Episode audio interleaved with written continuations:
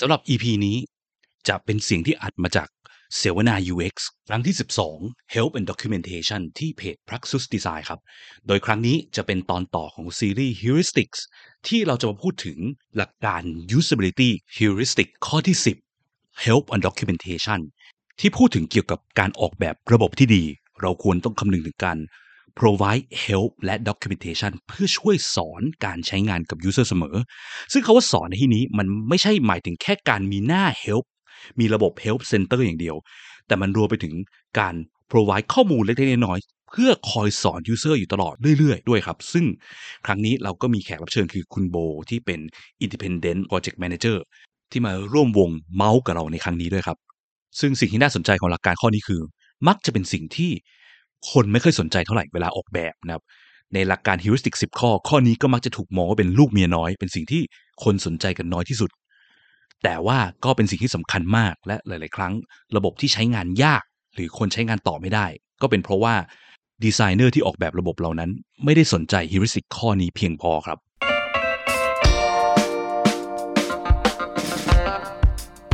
ยินดีต้อนรับเข้าสู่ Praxus podcast รายการที่จะพูดถึงการพัฒนาโปรดักต์ให้ดีที่สุดสำหรับลูกค้าของคุณ เพื่อธุรกิจที่ยั่งยืนกว่าด้วยกระบวนการ user experience design และ research กับผมพิษพิจารณาลัตนาที่คุณ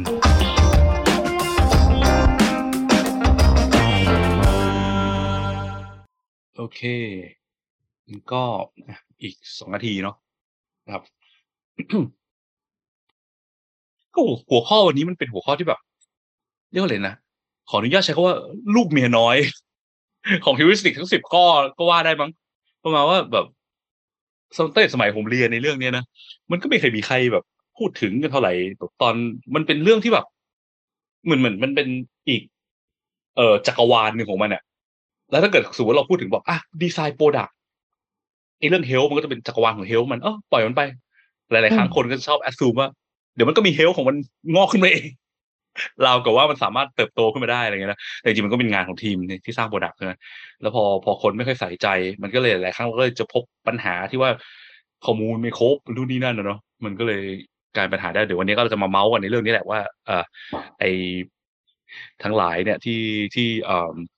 ปัญหาเรื่อง help เนี่ยมันมีอะไรกันบ้างอะเนาะอืมโอเค ก็ตอนนี้หกโมงห้าสิบเก้าเวลาสำหรับพวกเรา speaker ที่เห็นเนาะแต่ว่าอ่า ผู้ชมก็น่าจะ delay จากเราไปนิดนึงก็น่าจะประมาณตอนที่ผู้ชมเห็นก็น่าจะเป็นทุ่มหนึ่งพอดีดังนั้นเรามาเริ่มกันดีกว่านะครับได้ครับสวัสดีครับ เอ่อ speaker ทุกท่านในวันนี้ สวัสดีค่ะรับเออก็เอ่อวันนี้มี speaker หน้าใหม่นะฮะเออยกเว้นผมหน้าเก่าอยู่คนเดียวนะครับเอ่อก็เดี๋ยวเอ่อเพื่อไม่ให้เป็นการเสียเวลาเริ่มเลยเดี๋ยวขอแนะนำ speaker แต่ละท่านดีกว่า แต่ว่าขอ speaker แต่ละท่านแนะนำตัวเองแล้วกันครับอ่าเริ่มจากคุณโบดีกว่าเป็นแขกรับเชิญที่มาครั้งแรกนะครับ สวัสดีครับคุณโบ แนะนำตัวหน่อยสวัสดีรบกวนแนะค่ะนำตัวหน่อยโบนะคะเป็น independent เอ่อ project manager นะคะ ก็คือเป็นเอ่อคนที่รับหน้าที่ดูแลจัดการบริหารจัดการ project ต่างๆนะคะ ก็เคยร่วมงานกับทาง p r a x u s มาหลาย project แล้วนะคะอืมเช่นเอ่องานของกรตนะคะ เป็นต้นอืมนะคะ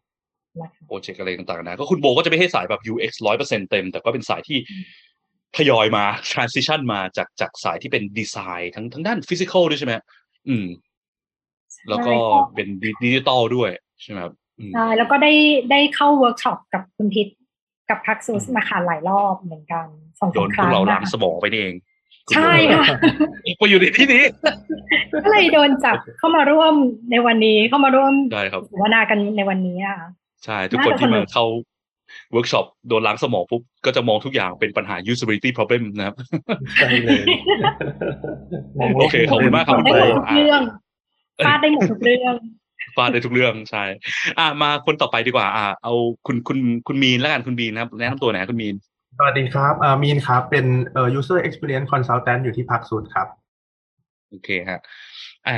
แล้วก็คุณเบียร์ครับ แนะนำตัวหน่อยคครับรับสวัสดีครับ ผมเบียร์นะครับ เอ่อเป็น Project Manager ครับอยู่ปักสุดแล้วก็เป็น Co-founder ด้วยครับ แล้วก็ทำงานเบื้องหลังของบริษัทโอเคครับอืมก็คุณเบียร์คุณเบียร์เป็นคนที่แบบยุ่งเกี่ยวกับพวกเอกสาร documentation นะนะบ่อยใช่ก็คิดว่าเออจริงๆ คุณเบียร์เนี่ยน่าจะเป็นคนที่เหมาะสมนะเชิญถึงจะไม่ใช่ UX designer แต่ก็เป็นคนที่อยู่ในบริษัททำ UX แล้วก็ยุ่งเกี่ยวกับ help and documentation มากกว่าใครเพื่อน ก็เลยเออน่าจะแบบมามาเมาส์สนุกกันในวันนี้นะครับ ครับโอเค แล้วก็ผมนะครับเอ่อเจ้าประจำคุณเอ่อพิษนะครับเอ่อเป็น founder design and research director ของ Praxis Design ครับ อืมก็อ่าวันนี้เดี๋ยวเราจะมาคุยกันหัวข้อต่อเนื่องนะคือ heuristic evaluation นะครับ เดี๋ยวเดี๋ยวจะเกริ่นอีกทีว่ามันคืออะไร แต่ก่อนจะเกริ่นเนี่ยขออนุญาตเอ่ออะไรนะ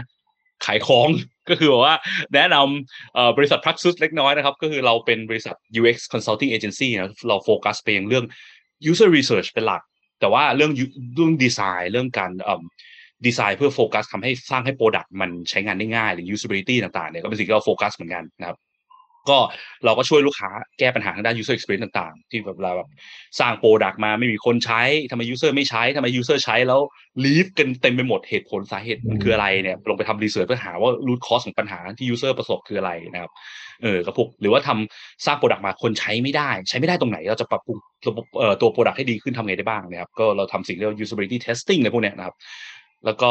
เอ่อเพื่อที่จะได้แบบว่าลูกค้าจะได้สร้างดิจิ t a ลโปรดักต์ที่ใช้ง่ายและตอบโจทย์ตรงตาม need ของ user นะครับเพื่อธุรกิจจะได้ยั่งยืนต่อไปในอนาคตอะไรเงี้ยถ้าใครสนใจอะไรเงี้ยก็เอ่อติดต่อมาได้นะครับต้องการความช่วยเหลือในในแง่พวก UX พวก usability ต่างๆ นะครับ โอเค แล้วก็ถ้าเกิดสมมุติว่าใครมีคำถามอยากจะถามอะไรเนี่ยก็เอ่อถามสปิเกอร์ท่านไหนหรือถามรวมๆอย่างเงี้ยถามเนื้อหาตรงไหนงงตรงไหนอะไรเงี้ยก็พิมพ์ทิ้งไว้ในคอมเมนต์ได้เลยนะครับเดี๋ยวจะมาตามไล่ตอบตอนช่วงตอนช่วงหลังนะครับ โอเคค่ะ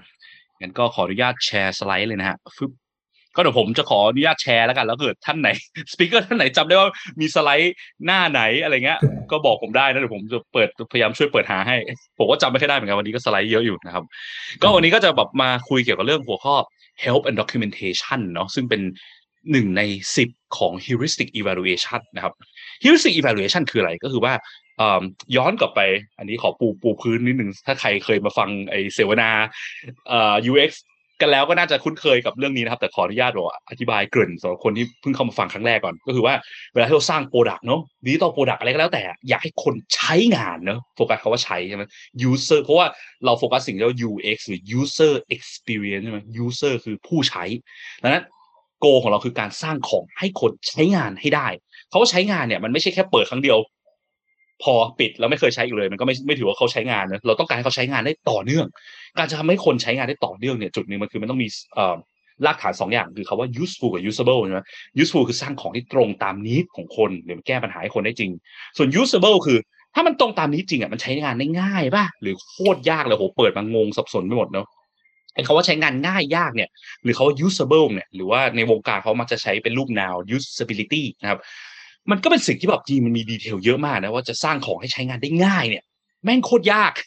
มันก็จะมีหลักการหลากหลายอย่างที่มันทำให้ของสร้างของให้ใช้งานได้ง่ายนะครับ ซึ่งมันยากเดี๋ยวยิ่งทำให้ง่ายเท่าไหร่ก็ยิ่งยากสำหรับทีมดีไซน์เท่านั้น นะครับซึ่งมันก็จะมีหลักการหลายอย่างหลักอย่างหนึ่งที่เราใช้เป็นแบบเหมือนเป็นไบเบิลของของทางเราเลย ซึ่งซึ่งส่วนตัวจากประสบการณ์ที่ผมทำงานด้านนี้มามันคือมันเป็นอะไรที่มันค่อนข้าง complete ที่สุดนะเราสามารถใช้มันเป็น reference ได้ดีมาก ก็คือไอสิ่งที่เรียกว่า heuristic evaluation เนี่ยแหละนะครับ heuristic evaluation ก็คืออะไรคือมันเป็นหลักการ 10 ข้อนะที่พูดถึงเอ่อ usability ของ product ที่ดีเนี่ยมันมีลักษณะไงบ้างนะครับ เพราะถ้าเราลองมามองดูจริงๆอะคำว่า usability เนี่ยมันไม่ใช่แค่แบบ ความคิดเห็นของคนเนอะแบบเหมือนพวกอะไรที่มันเป็นแบบ subjective พวกแบบความสวยงามเนี่ยอย่างความสวยงามเนี่ย เราจะสร้างของให้สวยงามถูกจริตคนเนี่ยโอ้โหมันแอบยากมากนะคือถ้าจะถูกจริตคนแบบหมู่มากเนี่ยเพราะคนแต่ละประเภทต่างกลุ่มต่างอะไรกัน ก็มีรสนิยมที่แตกต่างใช่ไหมจะสร้างของให้ถูกจริตถูกรสนิยมเนี่ยมันแอบยากมันมีความ subjective แต่ usability เนี่ยมันมันมีความที่มันดีกว่าเรื่อง subjective อย่างความสวยงามอย่างนึ่งตรงที่ว่า มันมีหลักการพื้นฐานที่เกี่ยวข้องกับประสิทธิภาพของมนุษย์เรา คือมนุษย์เราเนี่ยจะมีประสิทธิภาพทุกคนเนี่ยถูกสร้างมาโดยมีฟังก์ชันการทำงานที่เหมือนกันเนาะมีสองมือเหมือนกันมีสมองหนึ่งอันมีลูกตาเหมือนกัน การทำงานของลูกตาก็เหมือนกัน สมองมีการประมวลผลข้อมูลในหัวยังไงก็เหมือนกันนะครับซึ่งไอประสิทธิภาพของมนุษย์เนี่ยนี่คือหลักการพื้นฐานของ usability คือถ้าเราออกแบบตรงตามประสิทธิภาพของมนุษย์ การใช้งานจะง่ายขึ้นเยอะนะครับ แต่ถ้าเกิดเราไม่ออกแบบเราไม่สนใจเรื่องประสิทธิภาพของมนุษย์ การใช้งานจะโคตรยาก เช่นแบบ โอ้โห มาถึง ไปบังคับให้คนจำข้อมูลยาวแบบครึ่งหน้าเงี้ยแล้วไปหน้าต่อไปกรุณากรอกข้อมูลครึ่งหน้าที่แล้วที่คุณเห็นเมื่อกี้เปล่าๆเนี่ยโหคนจำไม่ได้แน่นอนใช่ไหมเพราะว่าประสิทธิภาพของความจำมนุษย์มันห่วยมาก เราจำอะไรที่มันอยู่ใน short term memory ไม่ได้ดีอะไรเงี้ยนะครับซึ่งประสิทธิภาพมนุษย์เนี่ยมันก็จะมีอยู่ 5 เรื่องนะมีเรื่อง input memory output needs แล้วก็ error นะครับ input คือพวกการรับรู้ข้อมูลเข้ามา พวกลูกตา พวกประสาทสัมผัสรสชาติอะไรเงี้ยเนาะ memory คือที่เมื่อกี้พูดไปเนาะการจำข้อมูลต่างๆ output คือการแบบว่าควบคุม เช่น แบบว่าการเลื่อนเมาส์ไปแตะการออกแบบปุ่มที่มันกดยากอยู่ไกลปุ่มเล็กก็จะใช้งานได้ยากอะไรเงี้ยนะครับ เทียบกับปุ่มที่ใหญ่อยู่ใกล้นิ้วอะไรเงี้ยแล้วก็เรื่อง need ว่าคนต้องการอะไรนะแล้วก็เรื่อง error ครับ error คือพวกแบบว่ามนุษย์เราสร้างก่อให้เกิด error บอกทำนู่นทำผิดผิดอะไรเงี้ยง่ายประจำเต็มไปหมด มนุษย์แบบว่าอย่าไปคาดหวังว่ามนุษย์เราจะทำอะไรถูกต้องตลอด จะนิ้วกดผิดบ้างไปกดนู่นผิดนั่นผิด ลืมทำนั่น ลืมทำนี่บ้างเป็นเรื่องปกติ การดีไซน์ที่ดีอยากให้ usability ที่ดี อยากให้ usability ดี ต้องคำนึงถึงว่าเมื่อ user เกิด error ขึ้น user จะแก้ไข error ได้ไหมนะครับ ซึ่งไอ้เรื่องไอ้ที่วันนี้จะพูดกันเนี่ย help and documentation เนี่ยเป็นเรื่องที่เกี่ยวข้องกับ information การรับรู้ input นะแล้วก็เรื่องนี้ความต้องการของคน คือมันจะพูดถึงเรื่องเกี่ยวกับว่า อย่าลืมอธิบาย ให้คนรู้ว่าระบบมันใช้งานยังไงมันทำงานยังไงนะครับ ก็คือไอ้อย่างที่เมื่อกี้บอกไป heuristic มีสิบข้อเนาะวันนี้เราจะพูดถึงข้อสิบข้อสุดท้าย แต่ยังไม่จบนะจริงมันยังเหลือ heuristic อีกสองสามข้อที่เรายังไม่ได้พูดถึงนะครับเราไม่ได้พูดไล่จากข้อหนึ่งถึงข้อสิบนะเรากระโดดไปเรื่อย แล้วแต่ว่าอ่า speaker ต้องการพูดในหัวข้อไหน แต่บางบางบางครั้ง speaker ก็ไม่ได้เลือกเราเลือกเอง เราบังคับ มัดมือชก ให้ speaker ต้องเอาหัวข้อนี้นะครับ ตอนนี้มันก็เหลืออยู่ไม่กี่หัวข้อนั้น speaker ก็เลือกไม่ค่อยได้เท่าไหร่นะครับขอบคุณมากครับคุณโบ ที่โดนพวกเราเอ่อมัดมือชกมาในวันนี้นะครับเดี๋ยวเราก็จะเก็บให้หมดนะครับอะไรนะครับคุณมีนก็เต็มใจเดี๋ยวเราจะเก็บให้ครบใช่ไหมครับ อะไรนะเสียงมีนหายครับฮัลโหลแต่สุดท้ายเราไม่เราก็จะเก็บให้ครบทั้งสิบข้อใช่ไหมครับพี่ปิ๊ดใช่ใช่เหลืออีกสองข้อมั้งสองหรือสามข้อผมจำเองไม่ได้แล้วเพราะว่าเห็นเห็นไหมครับประสิทธิภาพความทรงจำของมนุษย์เราห่วยมาก ก็เลยก็เลยจำไม่ค่อยได้นะครับ เดี๋ยวต้องกลับบ้านไปดูโน้ตดูโพยก่อนว่าเราเหลือหัวข้ออะไรบ้างครับ โอเค ก็วันนี้ help documentation นะคืออะไรเนาะหลักๆก็มันคือการ provide information ที่อธิบายการทำงานของระบบ หรือว่าการใช้งาน how to อะนะครับ อย่าไปคาดหวังว่าคนจะรู้ว่าใช้งานอะไรยังไง ทันที คือมันไม่ใช่ว่าทุกอย่างในโลกคนจะสามารถมาถึงปุ๊บโอ้รู้การใช้งานได้ดี มันมันเป็นมันมันเป็นไปไม่ได้ร้อยเปอร์เซ็นอยู่แล้ว นะครับโดยเฉพาะอย่างนี้ถ้าคุณสมมติคุณทำอะไรอินโนเวชันเนอะสร้างแอปแปลกใหม่อะไรเงี้ยหรือแม้กระทั่งเปิดร้านขายอาหารก็ได้อะเดี๋ยวเรามีตัวอย่างเกี่ยวกับเรื่องอาหารเนอะ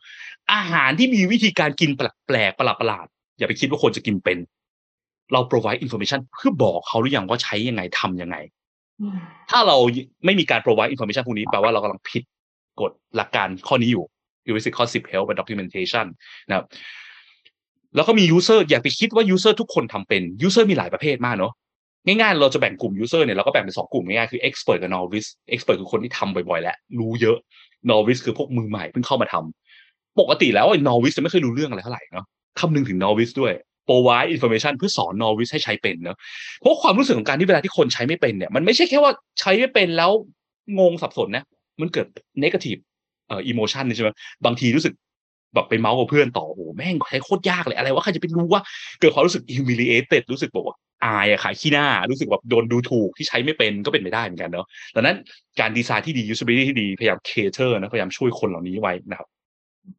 แล้วก็ยิ่งถ้าระบบซับซ้อนเนาะยิ่งก็ควรต้องคำนึงถึง help doc ให้เยอะๆ แล้วก็ help help and documentation ก็ควรจะใช้ง่ายในตัวมันเองด้วย มันก็จะมี usability ของ help and documentation อีกด้วย ซึ่ง usability ข้ออื่นก็สามารถมา apply ใช้กับเรื่อง help and documentation ได้เช่นกัน นะครับ แต่ว่าหลักการง่ายๆ คือการผิดหลัก help doc เนี่ยมันก็ดูแค่ภาพรวมๆว่าเฮ้ยมันมีเรื่องอะไรไหมคนเขาอยากรู้ว่ามันใช้งานยังไง แล้วเรามีการเตรียมข้อมูลนั้นหรือยังแล้วไอ้ข้อมูลนั้นอะที่เราเตรียมไว้อะมันอยู่ในรูปแบบที่คนเข้าไปดูได้ง่ายป่ะไม่ใช่โหเข้าไปดูใน help ไปหลงใน help งงในเรื่อง help ใช้ help ไม่เป็นต่อก็กลายเป็นผิดหลัก heuristic ใน help เข้าไปอีกข้ออื่นอีกอะไรเงี้ยนะครับ เออ ก็ประมาณนั้นคือ help มันเป็นเรื่องที่สำคัญมากซะจนแบบว่าไอคนที่เอ่อ introduce heuristic สิบข้อเนี่ยคือคุณเจคอบนิวสันเนี่ยเขาถึงได้ต้องดึงเรื่อง help ออกมาเป็นข้อหนึ่งของเรื่อง heuristic เพราะว่ามันสำคัญไงอืมจริงๆ หลาย ๆ เรื่องมันก็แบบเช่น help ดูง่าย help เป็นใช้ภาษาที่เข้าใจมันก็จะเป็นเหมือนข้อ match between system หรือ real อะไรเงี้ยเหมือนกัน แต่หลักคือเราต้องการโฟกัสแค่เรื่อง help เนาะเป็นหลักก่อนว่ามี help ที่ใช้ง่ายหรือเปล่านะครับ พวกแบบ user manual ก็ถือเป็น help เหมือนกันเนาะเพราะบอกประกอบนู่นประกอบนี่ยังไงอะไรเงี้ยนะไอคงไอเคียใช่ไหมพวกเออ แต่ว่าจุดหนึ่งคือเราคือสมัยก่อนอะเราจะชอบคิดว่าเออเขียน help เยอะๆเนาะนึกถึงเออพพวกเฮลมันมาเป็นปึกเลยคู่มือการใช้อะแต่สักพักเนี่ยเราก็จะเริ่มเห็นแพทเทิร์นว่าไม่มีใครอ่านเฮลหรอก ไม่มีใครเปิดพวกคู่มือพอมันพอพอยุคใหม่เนี่ยดีไซเนอร์หลายๆครั้งเนี่ยเห็นว่าเอ้ยไม่มีใครเปิดคู่มืออ่านหรอก ก็เลยคิดว่าเอ้ย ไม่ต้องดีไซน์หรอกดีไซน์ไปก็ไม่มีใครอ่าน ไม่จริงนะคือมันไม่ใช่ว่าทุกคนเอ่อใน user ร้อยคนเนี่ยใน user ร้อยเปอร์เซ็นเนี่ยไม่ใช่ว่าโอเค อาจจะมีห้าสิบเปอร์เซ็นไม่อ่าน แต่ไม่ได้แปลว่าอีกห้าสิบเปอร์เซ็นที่เขาต้องการหาข้อมูลน่ะ เราทิ้งเขานะ เราทิ้งไม่ได้ใช่ป่ะการทำ help doc เนี่ยมันคือการโฟกัสเพียง minority ของ user คือ goal หลักๆของตัว product เราอะแน่นอนอยู่แล้ว เราต้องพยายามดีไซน์ให้คนหมู่มากใช้งานได้ โดยไม่ต้องอ่าน help แต่ข้อ help and documentation คือการโฟกัสเป็นคนกลุ่มน้อยเฮ้ยคนกลุ่มน้อยเนี่ยคิดถึงเขาหรือเปล่าวะ บางที expert user พวกคนที่แบบ advanced จัดๆอะก็ต้องการ help and documentation เหมือนกันนะ ไม่ใช่แค่ novice อย่างเดียว เช่นยังไง เช่นแบบพวกคนที่มันรู้มากอะอยากเฮ้ยอยากรู้ว่าไหนเอ่อระดับพลังงานของแบตเตอรี่ ในก้อนนี้มันใช้เป็นแบตเตอรี่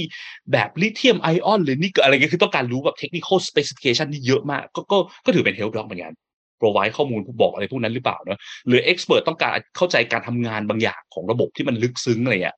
ก็ถ้ามันมีกลุ่ม expert เนี่ยเยอะในระดับหนึ่งอะก็ควรที่จะ provide information นี้เหมือนกันนะครับ อืม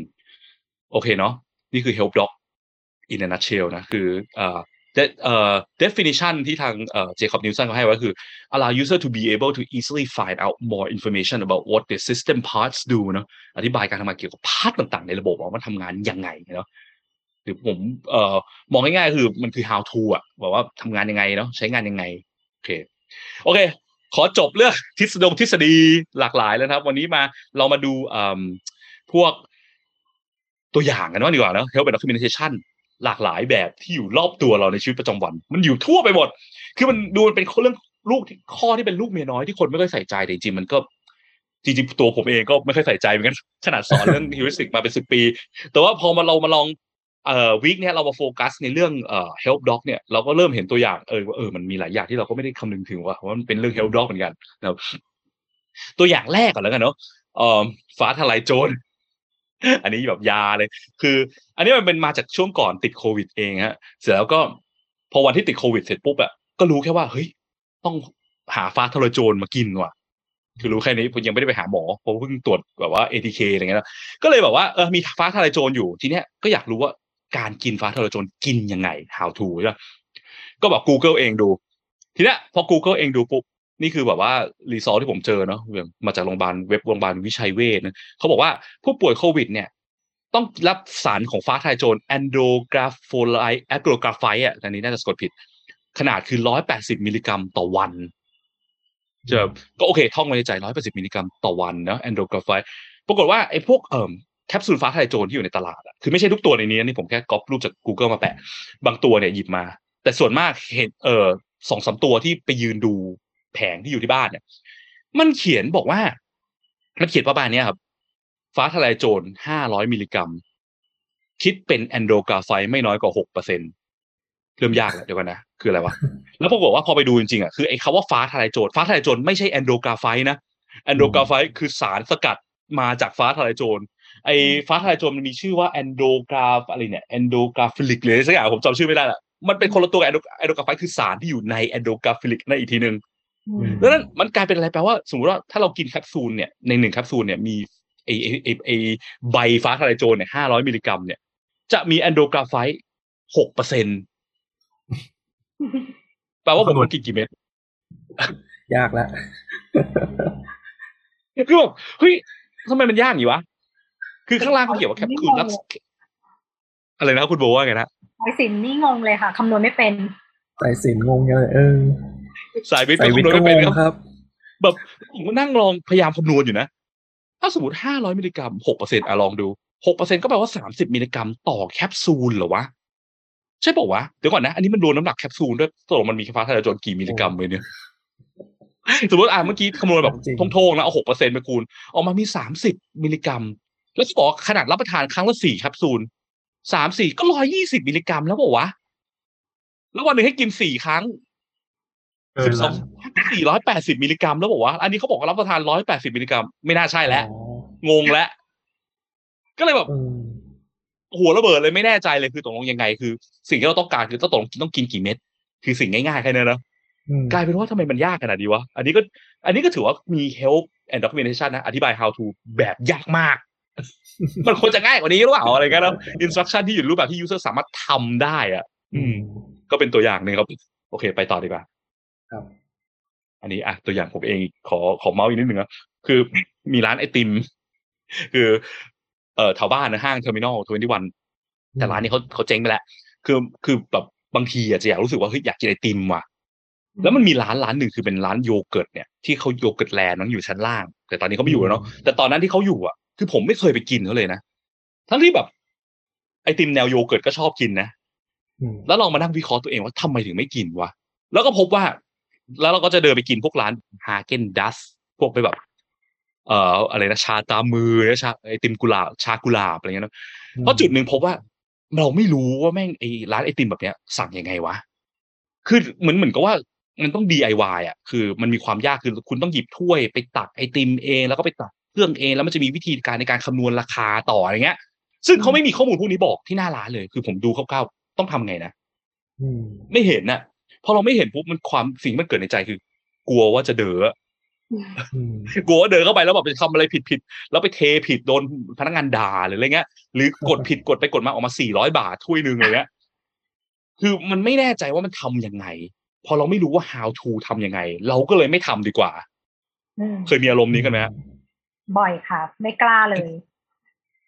เป็นอยู่ะมันก็เลยเป็นสิ่งที่เหมือนกับว่าเออจริงๆ help and documentation เนี่ยมันสำคัญมากสำหรับ user ที่เป็น novice อย่างนี้นะมือใหม่อะที่มาร้านคุณครั้งแรก ถ้าร้านคุณมีวิธีการที่มันมีความแปลกหรือซับซ้อนกว่าที่อื่นอะไรอย่างเงี้ยนะอืมกว่าร้านอะซึ่งร้านไอติมธรรมดาทั่วไปวิธีการสั่งมันไม่ต้องทำอะไรยังไงเดินไปสั่ง ชี้บอกว่าเอารถเนี่ย แล้วก็อืมแล้วขอให้มีราคาเขียนชัดๆว่ากี่บาทแค่นี้พอ มันไม่จำเป็นต้องทำอะไรเพิ่มเติมเนี่ยเนาะอืมอืม โอเคฮะขอไปต่อเนาะอันนี้ อันนี้ของคุณโบใช่ไหมฮะใช่อันเนี้ย พอคุณพิษบอกว่าจะพูดหัวข้ออะไรเนี่ยโบก็นึกถึงเรื่องนี้เรื่องแรกเลย เพราะว่าเคยไปซื้อน้ำยาล้างผักมา เพื่อจะใช้ล้างผักที่บ้านใช่ไหมคะพอซื้อมาแล้วอะพอจะใช้จริง ๆ เตรียมผักเตรียมอะไรไว้เรียบร้อยแล้วจะดูวิธีใช้ปัญหาคือมองไม่เห็นวิธีใช้เนื่องจากตัวหนังสือเล็กมาก เล็กจนบอกว่าเป็นดำนี่ใช่ไหมใช่ ฟอนต์ดำเออใช่แล้วก็สแกน QR code ก็ไม่ติด วิธีแก้ปัญหาก็คือว่าต้องใช้โทรศัพท์มือถือเนี่ยค่ะ ถ่ายรูปแล้วก็ซูมขยายขยายเอาซึ่งเวลาใช้งานจริงอะ เราจะล้างผักเราก็ต้องมานั่งถ่ายรูปมา แล้วก็มาซูมมาอะไรอย่างเงี้ยอืมมันก็จะยากนิดนึงอืมซึ่งพอมันนึกถึงแบบเวลาที่ล้างมันแปลว่ามือมันกำลังจะเปียกอยู่ใช่ไหมอืมเก็บเราไปมานั่แล้วงถือมือถือเก็บผักอะไรเรียบร้อยแล้ว เอออืมมันพร้อมจะล้างแล้วอะเนาะแล้วต้องมานั่งอ่าดูอ่าแบบอื้อหือ ลำบาก ซึ่งมันก็เห็นภาพได้นะว่าอะ help and documentation ไม่ใช่ว่าแค่สักแต่มีข้อมูลนั้น แต่ make sure ข้อมูลนั้นใช้ง่ายด้วยซึ่งเขาว่าใช้ง่ายก็เอาหลักการ heuristic ข้ออื่นมา apply ใช้ได้เนอะอย่างข้อนี้ของคุณโบก็อาจจะเป็นอะอะไรนะ visibility of system status ใช่ไหม information มันอยู่ในรูปแบบที่เอ่อเห็นได้ชัดเจนหรือเปล่าอะไรเงี้ยก็ก็ก็มีเหมือนเหมือนมันมีจักรวาลอีกอันหนึ่งที่เอาโลกของ heuristic อีกเก้าข้อที่เหลือมา apply ใช้ได้อยู่เหมือนกัน แต่ตอนนี้เรากำลังถ้ามันผิดหลักเออผิดตรงที่ information ที่เกี่ยวกับการใช้อะเนาะอืมมันก็ถือว่าเป็นข้อข้อเออข้อสิบนี้ได้อืมแอบเห็นคอมเมนต์มีมีทีม น่าจะเป็นทีมสวแบบพวกเราเนาะที่บอกว่าเอ่อถ่ายใช้มือถือถ่ายแล้วซูมเหมือนกันค่ะเราไม่ได้โอเป็นเคเขาไปต่อ โอเค อันนี้แหละฮะ อันนี้คืออะไรฮะผมอันนี้ของผม คล้ายๆกับของของพี่โอเมื่อกี้ก็คือมันแปะอยู่ที่มีแมนนวลมีอินสต u ั t ชั่นแปะอยู่ที่ผลิตภัณฑ์ครับอันนี้เป็นเอ่อเครื่องซักผ้าอืมทีนี้เนี่ย เครื่องซักผ้าที่บอกว่าแต่ว่าอันเนี้ยเป็นข้อที่ดีนะครับ อันเมื่อกี้คือแบบว่าตัวเล็กมากจนมองไม่เห็นใช่ไหมแต่อันเนี้ยเป็นอันดีก็คือ เวลาใช้เครื่องซักผ้าเนี่ยบางทีมันชอบ error มี error แปลกๆอะไรขึ้นมา แล้วมันก็จะขึ้นตัวเลขมาตรงที่หน้าจอครับซึ่งอืมปกติเราไม่มีทางจำได้เลยว่าไอ้ตัวเลขไอ้ตัวอักษรที่ตัวย่อเนี่ย DE คืออะไร OE คืออะไรก็ไม่รู้ แต่อันเนี้ยคือมันแปะไว้อยู่บนนั้นเลย ที่เห็นบนบนเครื่องซักผ้าเลยครับ แล้วก็แบบ เออ สบายมากเลย เราก็มีปัญหาปุ๊บเราก็ดูให้ทันทีเลย นี่เป็นแบบอืมตัวอย่างที่ดีที่นึกถึงครับ อืม คือมี help doc มีและยังอยู่ในรูปแบบที่ดูง่าย ใช้ดูง่าย effort น้อยแบบว่า เออ คือมันก็ต้องการรู้ก็อยู่ตรงนั้นเลยเนาะมโอเค อ่างั้นขอไปต่อนะฮะฟึบ อ่า อันนี้ก็ของผมเหมือนกันพอดีอ่าเพิ่งคล้ายๆกับอันเมื่อกี้คือ อันเนี้ยเป็นหลังคีย์บอร์ดโน้ตเอ่อคีย์บอร์ดเขาเรียกว่าคีย์บอร์ดพิมพ์ดีดนะครับพอดีเพิ่งซื้ออันอ่าฮะแล้วทีนี้เนี่ย คือมันมีแบบฟังก์ชันให้ปรับได้ว่าแบบเราจะตั้งค่าอะไรในคีย์บอร์ดของเรา อืมแล้วนี่ก็ดีก็คือเขาแปะมาเลยแปะอยู่ข้างหลังที่ต้องตั้งค่าข้างตั้งค่าคืออันซ้ายซ้ายบนที่มันมีขีดลงขีดเอ่อมีเหมือนปุ่มอะไรเงี้ย มันก็บอกว่าอืมออฟทำอะไรออนทำอะไรแต่ละตัว แต่อันเนี้ย พอลองปรับปุ๊บไม่เกิดอะไรขึ้น ไม่ไม่ทำอะไรทำอะไรไม่ได้เลย เราก็แบบงง ก็ทำตามอินสต u ั t ชั่นที่มันแปะอยู่ตลอด ทีนี้ก็เลยแบบก็เลยต้องไปเปิดไอ้แมนนวลที่เป็นเล่มที่เป็นเล่มจริง อ่า อันทางขวาอันขวาไอ้กรอบเล็กๆมันบอกว่าถ้าสมมุติคุณจะปรับเนี่ย คุณต้องมั่นใจนะว่าคุณต้องแบบ turn off ก่อน ซึ่งไอ้คำว่า turn off ของเขาเนี่ยคือแบบต้องถอดฐานออกมา แล้วใส่เข้าไปใหม่เหมือนแบบ restart เครื่อง ซึ่งแบบอืม จริงๆ ถ้าแบบบอกก็ได้ในในอันแปะอยู่ข้างหลังเครื่องอะบอกอีกสักบรรทัดหนึ่งนิดนึงอะอ่าฮะมันมีบอกมันดีมีบอกแต่มันบอกไม่หมด บอกไม่หมด แล้วมันดันเป็นขั้นตอน critical ที่ทำให้ผมทำทำให้ครบขาดไปขั้นนั้นปุ๊บมันก็เลยไม่ work เลย ทั้งหมดใช้งานไม่ใช่ได้ไหมอืมเออซึ่งมันกลายเป็นว่าเพราะมันแปะอย่างเงี้ยมันเหมือนจะ provide help doc นะ provide ครึ่งเดียว ที่เหลือกรุณาไปเปิดดูในเล่มอย่างเงี้ยเหรอคือถ้าคนเห็นมันเนี้ยคือ เราก็รู้อยู่นะว่าคนจะไม่ไปเปิดเล่มนั้นเด็ดขาด การที่บอกว่าบอกครึ่งเดียวแล้วอีกครึ่งนึงไปเปิดในเล่มเนี่ยคนจะรู้ไหมว่าต้องไปเปิดที่เหลือในเล่ม คนก็ไม่รู้ว่ามันไม่มันมีอะไรที่ขาดอยู่แล้วเนาะอันนี้ก็แอบเป็นเออเป็นปัญหาเรื่อง help doc ที่ provide information แต่อยู่ในรูปแบบที่ยังไม่ usable usable เพียงพอเนาะน่าสนใจเหมือนกัน อืม โอเค ขอไปต่อนะฮะ อันนี้ อันนี้ของผมเอง นี่เมื่อกี้ไปถ่ายเป็น เอ่อให้เห็นนะคือ อันนี้ก็คล้ายๆกับไอ้เมื่อกี้เนอะไอ้เครื่องซักผ้าที่มีปัญหา อันนี้เป็นปรินเตอร์ฮะ คือพวกอืมปรินเตอร์ที่แบบ ที่เป็นรุ่นถูกๆเลยคือมันจะไม่มีหน้าจอใช่ไหมเขาก็จะใช้ LED แบบบื้อๆโง่ๆหน่อยนึงอะซึ่งเวลาที่มันมีปัญหาการใช้งาน คือเขาก็จะพยายามอยู่สุดความสามารถนะ ในการบอกเราให้รู้ว่าเออร์เลอร์ของเครื่องอะที่มันใช้งานไม่ได้คืออะไร แต่เนื่องจากเอาพุทที่มันมีเนี่ยมันมีแค่ปุ่ม มันมีแค่ LED สองสองอันคือสีเขียวกับสีแดง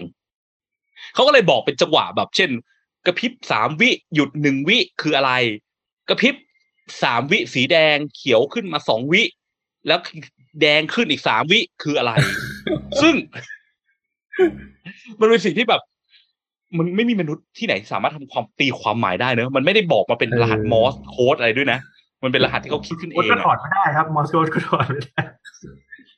แบบว่าอาจจะให้แบบทหารเก่าอะไรที่ผ่านสงครามโลกใช้อะไรเงี้ยแต่แบบแต่คือแม่งโคตรยากยากจริง แต่อย่างน้อยยังดีว่าเขายังมี help doc ในเอ่อในเว็บใน Google ที่สามารถเสิร์ชหาได้ง่ายนะอืมแต่ก็ต้องเสิร์ชหาทุกครั้งที่เจอปัญหานี้อะซึ่งแบบเจอก็ก็ไม่ใช่ไม่ไม่ใช่ไม่บ่อยนะก็ก็บ่อยพอสมควรเหมือนกันอืมใช่ซึ่งคือแล้วบางหลาย ๆ ครั้งพอเจอปัญหา มันก็ไม่ได้มีเวลาต้องมานั่งแบบเสิร์ช Google แล้วเข้าไปดูแล้ว troubleshoot นะเพราะว่าใช่เพราะว่าแบบแบบปรินเตอร์จะใช้คือตอนไหนเช่น ต้องปริ้นไอเนี่ยไออะไรนะหนังสือรับรองบริษัทเพื่อวิ่งออกไปส่งลูกค้าเออก่อนสามโมงมันก็จะเป็นอะไรที่แบบโลกโคตรๆคือคืออย่างอะถ้าเทียบกับอย่างตัวอย่างของมีนเมื่อกี้ที่แบบเครื่องซักผ้าใช่ป่ะที่มันมีแปะไว้ข้างๆเงี้ยอย่างน้อยก็ช่วย save energy ของ user ได้ละดีกว่าการที่ต้องเขาต้องไป Google หาเนาะอืมแต่อย่างน้อยมี Google Google เนี่ย แต่ในตัว Help อะต้องต้องให้เครดิตเขาคือไอตัวการที่เขาเขียนในเว็บเขาอะออกแบบได้ใช้ได้ดูง่ายอยู่นะอืม เพียงแต่ว่าที่ทางในการอยู่มันแอบไกล ต้องไป search Google เองอะผมเออก็ใช้รุ่นเดียวกับคุณพีทเลยครับ แล้วก็เวลามีปัญหาไฟอะไรกระพริบอย่างเงี้ย สิ่งแรกที่จะทำเลยคือ เปิดปิด power ไปก่อนเลย reset ไปก่อน คือไม่สนแล้วว่าจะเป็น error อะไรเพราะเราตีความไม่ได้ไงพอเราตีความไม่ได้เสร็จแล้วอ๋อเปิดปิดใหม่ก่อนแล้วกันวะถอดปลั๊กก่อนแล้วกันวะเผื่อมันจะหาย เออ ประมาณเนี้ยอืมมันมันอืมอืม manual มันอยู่ไกลบางทีมันเป็นจริงๆแบบกระดาษติดอะไรเงี้ยหรือหมึกหมดอะปิดเปิดมันเท่าไหร่มันก็ไม่ช่วย อืมโอเคฮะใช่ขอไปต่อ อะ อันนี้แหละฮะนี่อันนี้ของผมครับ คือพอดีเพิ่งสมัครบัตรเครดิตได้ไม่นานเพิ่งเพิ่งเป็น new user เพิ่งเริ่มใช้ ทีนี้ก็ไม่ได้มีบัญชีธนาคารของไอ้เจ้าเนี้ยที่เราที่เราสมัครบัตรไว้มแล้วเราก็แบบต้องจ่ายบินจ่ายบินครั้งแรกครับจ่ายบินบัตรเครดิตครั้งแรกแล้วเราก็จ่ายด้วยธนาคารหนึ่งที่เราใช้ประจำพอจ่ายเสร็จปุ๊บก็ เงียบจ่ายไปปุ๊บเงินก็ยังเท่าเดิมหมายถึงว่า ยอดที่ที่ถูกตัดไปก็ยังเหมือนเดิม เหมือนไม่จ่ายไว้แล้วก็แบบเฮ้ยเกิดอะไรขึ้นก็ไม่รู้จนสุดท้ายเพิ่งมารู้ว่าแบบอ๋อมันต้องรอหลายวันกว่าที่แบงก์มันจะอัปเดตให้เราแบบเดือดามากเลยครับอืมอืมก็ไม่รู้มันไม่ได้มีอะไรบอกก่อนเพราะงั้นก็แบบอาจจะไปหาวิธีหรือให้แบบเอ่อที่บ้านที่มีแบงค์เนี่ยเป็นคนจ่ายให้อะไรอย่างเงี้ยผมแบบไม่แน่ใจรู้สึกว่าแบบ มันจะหมดวันที่เขาให้จ่ายแล้วอะไรอย่างเงี้ยอืมอืมคือกลัวจ่ายไม่ทันด้วยใช่ไหมครับ แล้วก็มันไม่มีอะไรเด้งขึ้นมาบอกว่า ว่าเกิดอะไรขึ้นอะไรให้เราอ่านอะว่าไม่มีอะไรให้อ่านอืมรู้ครับ คือเราอยากรู้ว่ามันมีเหตุการณ์อะไรบางอย่างเกิดขึ้นเนาะแล้วมันเกิดเนี่ย หรือว่าแบบมันต้องรอเนี่ยรอนานแค่ไหนอธิบายการทำงานของระบบให้เราฟังหน่อยเนาะครับจริงๆข้อนี้มันก็จะมีความคล้ายๆกับ a visibility of system status เหมือนกันเนาะตรงที่ว่า ถ้าบอกให้เรารู้ว่าต้องรอนานแค่ไหนบอก status แล้วอีกสามวันอีกห้าวันณเวลานั้นด้วย มันก็จะช่วย แต่ถ้าเกิดไม่บอกอันนั้นอย่างน้อยบอกข้อมูลที่ on average การทำงานของระบบอะระบบมันต้องให้เรารอนานเท่าไหร่ถึงจะอะไรเงี้ย ก็ยังดีนะครับ เดี๋ยวตอนท้ายเราจะมีคุยกันนะว่ามันจะมีความคล้ายกันมากระหว่างสองข้อนี้คือ help and documentation กับ visibility of system status ว่ามันต่างหรือมันเหมือนกันยังไงนะครับ เดี๋ยวมาเดี๋ยวมาคุยกันอีกทีเพิ่มเติมครับ โอเค ของกิน เดี๋ยวจะเริ่มซีรีส์ของกินกันแล้วนะก็ตอนนี้อยากกินเลยอะของกินก็มี heuristic เหมือนกันมี help and documentation เหมือนกันเนาะไอ้ help and documentation เนี่ย จะสังเกตเห็นได้อย่างหนึ่งเนาะมันว่ามันสำคัญเวลาที่เราไปทำอะไรแปลกๆ หรือมีเรื่องแปลกๆ ที่ user ไม่รู้แบบด้วยเซนส์หรือไม่ได้ไม่ได้ไม่ได้รู้ด้วย long term memory ไม่เคยเห็นมาก่อน พวกการกินอะไรแปลกๆ เหมือนกัน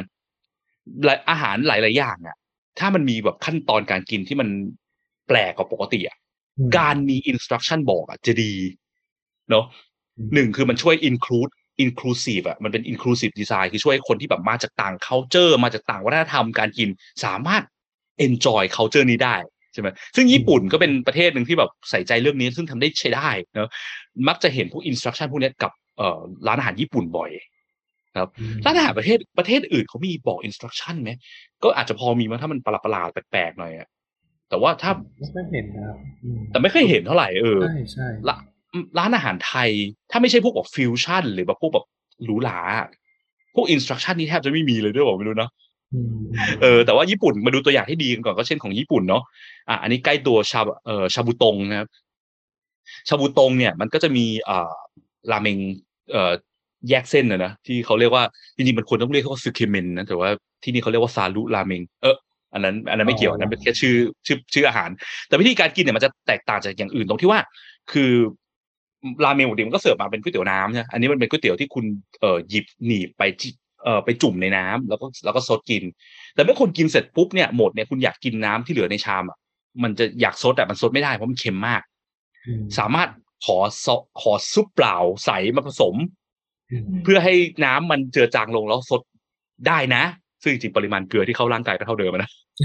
ทีเนี้ยไอ้พวก information พวกเนี้ยคนจะรู้ไหมควรจะสามารถขอซุปใสได้ มันไม่ใช่สิ่งปกติที่เราทำในชีวิตประจำวันเนอะหรือเขาเจออื่นมันก็ไม่มีอืมซึ่งเขาก็แบบใส่ใจในการตั้งป้ายมาอย่างนี้เลยอะเนี่ย มีป้ายบอกอธิบายเลยขั้นแรกกินยังไง ถ้าเกิดตอนกินจบปุ๊บขอซุปไอ้ซุปใสได้นะนิ้วนี่นั่นอะไรเงี้ยซึ่งดีดีดีเลยนะครับอืมที่ที่ญี่ปุ่นก็มี practice แบบเนี้ยเยอะนะในการอธิบายการกินอะไรเงี้ยหรืออย่างอันนี้อันนี้คือที่ที่ที่ญี่ปุ่นเลย ก็คือ เอ่อ มันจะมีอาหารที่เขาเรียกว่าพวกฮิตซึมาบุชินะคือแบบผมก็ไม่แน่ใจมันแปลว่าอะไรนะ แต่เมื่อไรก็ตามที่เห็นชื่อเนี้ยจะมีความวิลิสมาหลาคือมีเครื่องหลากหลายอย่างมีข้าวที่มันมีเครื่องนั่นนี่อะไรเงี้ยแล้วเราต้องมา mix and match แบบมีการกินที่มีความซับซ้อนขึ้นอะ ซึ่งเอ่ออันเนี้ย อันนี้ที่ตลาดปลาซึคิจินะครับ มันจะมีข้าวเขาเรียกว่าข้าวสามล่างอะคือของแม่งแม่งยากจริงคือ คือมันจะมีข้าวที่มันเสิร์ฟพร้อมปลาดิบมีหอยเม่นอยู่ตรงกลางเนอะแล้วก็บอกขั้นแรกเนี้ยเรากินแบบนี้เลย แบบเขาให้หนีบกินทีละนิดขั้นสองเอาหอยเม่นมาคลุกกินได้ ก็จะเป็นอีกร่างหนึ่งแล้วก็เอาเครื่องเคียงมาคลุกผสมได้ ก็จะสามารถ mix รสชาติได้เองทีละนิดเริ่มหิวแล้วใช่ไหมน้ำลายไหลเสียงอะฮือเอาเนี่ยจริงแล้วก็ขั้นที่สามรสชาติคือเมื่อคุณกินใกล้หมดแล้วเรียกเขาได้จะมีมี step ของการเติมซุปกลายเป็นข้าวต้ม ข้าวต้มหอยเม่นและปลาดิบก็จะมีความแบบกึ่งสุกกึ่งดิบของปลาเริ่มหิวเขาไปอีกโอเคนะครับ ซึ่งไอ้พวกเนี้ย เขียนอธิบายบอกเลยมีใบอย่างเงี้ยโอ้โหเดี๋ยวนี้แบบสมัยเมื่อไปเมื่อสิบกว่าปีก่อนเนี่ยชัดเจนมากมันยังไม่มีภาษาอังกฤษนะเดี๋ยวนี้มีภาษาอังกฤษด้วยมีรูปประกอบอะโอ้โหทำโคตรดี ซึ่งดีมาก อันนี้เป็นตัวอย่างของการดีไซน์ของที่ดีเนาะถ้าสมมติว่าเราคิดอินโนเวชันในเรื่องอาหารแบบใหม่ๆ ที่มีขั้นตอนการกินที่ซับซ้อนขึ้นเนี่ยอย่าลืม help and documentation กำกับไปด้วยนะสำคัญเนาะไม่งั้น จะ user ที่เข้ามาเจอครั้งแรก user จะกลัวดูมองว่าโง่หรือเด๋ออืมอืมเสมอเนาะถ้าเราไม่สนใจในเรื่องการอธิบาย พวกเนี้ยมันมันจะทำให้ user รู้สึกว่า X ถูก exclude นะถูกรู้สึกว่าโง่หรือเด๋อแล้วจะไม่มา enjoy สิ่งที่เรานั่งคิดมาในตัวโปรดักของเรานะครับอะหมูทอด อันนี้ใครอยากอยากอยากอยากเมาไหมฮะคุณเบียร์ไหมครับ ก็อันนี้มีประสบการณ์เหมือนกันครับว่า คือเคยสงสัยว่าเอ ถ้วยที่เขาให้มาเนี่ยที่มันเป็นเอ่อ CCTT เพื่อเอาไว้บดงาเนี่ย หลังจากเราบดงาเสร็จแล้วเนี่ย สุดท้ายอะเราใส่ซอสไอสีน้ำตาลอะลงไปในถ้วยนี้เลยไหม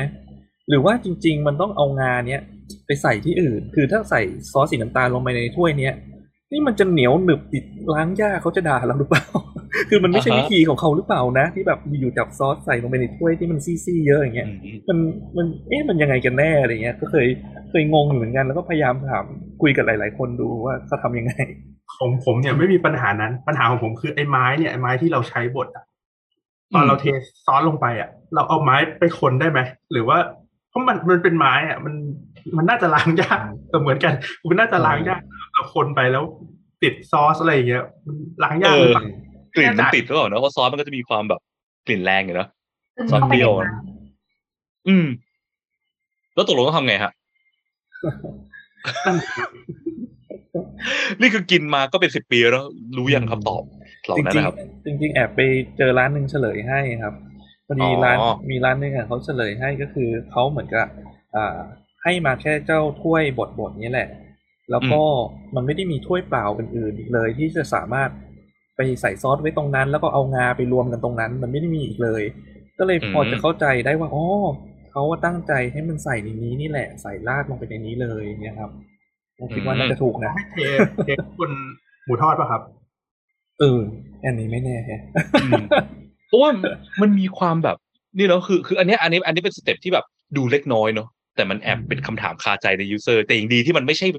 ปัญหาที่ทำให้คนถึงขั้นกินอาหารนั้นไม่ได้อะ คือแบบอะวางไม้ผิดมันก็ยังกินได้อะไรเงี้ยเพียงแต่คนก็จะมีความแบบคับอกคับใจนิดนึงนะหรือว่ากลัวทำผิดแล้วจะดูมองเด๋อเหมือนเมื่อกี้ที่บอกไปเนาะใช่กลัวเดิมมากเลยมเออ คือบวกกับว่าพอเป็นร้านขายหมูทอดราคาแพงมันจะดูพรีเมียมไฮโซใช่ป่ะโอ้โหอะไรนะเครื่องจานแต่ละอย่างเซรามิกดูไฮโซ ดูแพง ถ้าเราไปทำของเขาพังอะ เราจะซวยปะวะเนอะการที่ถ้าถ้ามี health and documentation อธิบายพวกนี้เพิ่มอีกนิดหนึ่งเนี่ย มันจะช่วยให้ experience มัน smooth ขึ้นไปอีก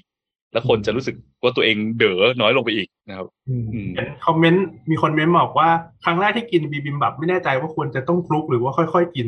อ่ามีแบบเคยเข้ายำเกาหลีใช่ไหมไอ้เอที่แบอบเออที่มันมีหลาย ๆ อย่างดูวาซีงรีเรียส์งเรียงเรียงเรียงไม่รู้อืมก็จริงพอดีร้านแถวบ้านที่ไปกินเออพนักงานคุกมาให้เลยอ๋อ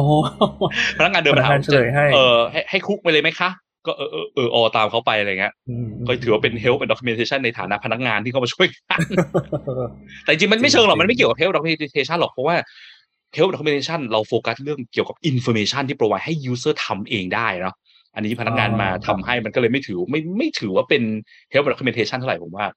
น่าจะเป็น flexibility and efficiency of use ข้อเจ็ดมากกว่าอืมคนที่เข้ามาฟังครั้งแรกอาจจะงงพูดอะไรวะก็ไม่เป็นไรครับข้ามข้ามไปไม่ต้องสนใจที่ผมพูด ถ้าใครเป็นสายที่แบบบ้า heuristic หรือเคยมาเวิร์กช็อปเนี่ยน่าจะพอรู้ว่าพูดอะไรอยู่ หวังว่านะโอเคอืมโอเคเออตกลงมันคุกก็ต้องคุกก่อนเนาะคุณคุณน้ำตาลฮะน่าจะต้องคุกก่อนนะแต่ก็เข้าใจว่ามัน ถ้ามันไม่เคยกินแบบเป็นประสบการณ์ครั้งแรกๆเนอะแล้วแบบมันไม่มันไม่รู้ว่าไปกินสั่งที่ร้านเนี่ยมันก็จะมีความแบบหึแล้วถ้าเกิดให้มาเองให้มาคุกเองด้วยเนี่ย อย่างน้อยก็ควรจะต้องมีอินสตรั t ชั่นเพราะมันปะมันมีขั้นตอนแปลกๆใช่ไหมมันไม่มันไม่สามารถใช้ใช้ใน prac- practice เดิมๆที่คนทำได้ เช่น คือตักเข้าปากเลยครับมันไม่ได้ง่ายขนาดนั้นอะไรเงี้ยนะอืมบอกอะหรือมาดูอาหารรอบใกล้ตัวหน่อยดีกว่ารูปเพิ่งถ่ายมาสดๆร้อนๆหลังจากไปเที่ยวขอนแก่นไปเที่ยวหนองคายมาคือแหนมเนืองเนี่ย ก็มีคำถามที่เราเคยนั่งคุยกันนะว่า มันก็จะมีขั้นตอนในการกินของมันอยู่ แต่ว่าอะหลายๆขั้นเราก็พอรู้ว่ามันต้องห่อนะมันเป็นแนวแนวๆเมี่ยงใช่ไหมแต่คำถามนึงคือ ต้องเอาผักห่อแป้งหรือแป้งห่อผักครับ ตัวแป้งเวลากินแหนมเนืองกรอบทำไมอะครับ เพราะว่าโบนึกถึงปอเปี๊ยะอะค่ะ ที่แบบแป้งมันจะอยู่นอกสุดอ่าฮะ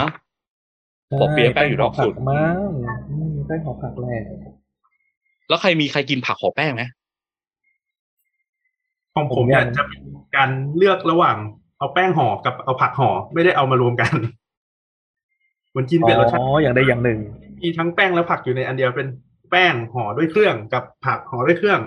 อ๋อ คือไม่ mix คือแบบแยกไปเลยอย่างเงี้ยเหรออืมเออ หรือกินแบบนั้นก็ได้ไหมคือแกมีความแบบ ก็จริง เออ ก็เหมือนจะเคยเห็นทั้งทั้งแบบที่มินว่า อันนี้ก็เป็นคำถามที่คาคาใจเลยก็ถ้าสามารถตอบได้ มี instruction มาหนึ่งแผ่นเขียนว่า คุณเลือกกินได้เลยจะเอาผักห่อแป้งหรือแป้งห่อผัก หรือ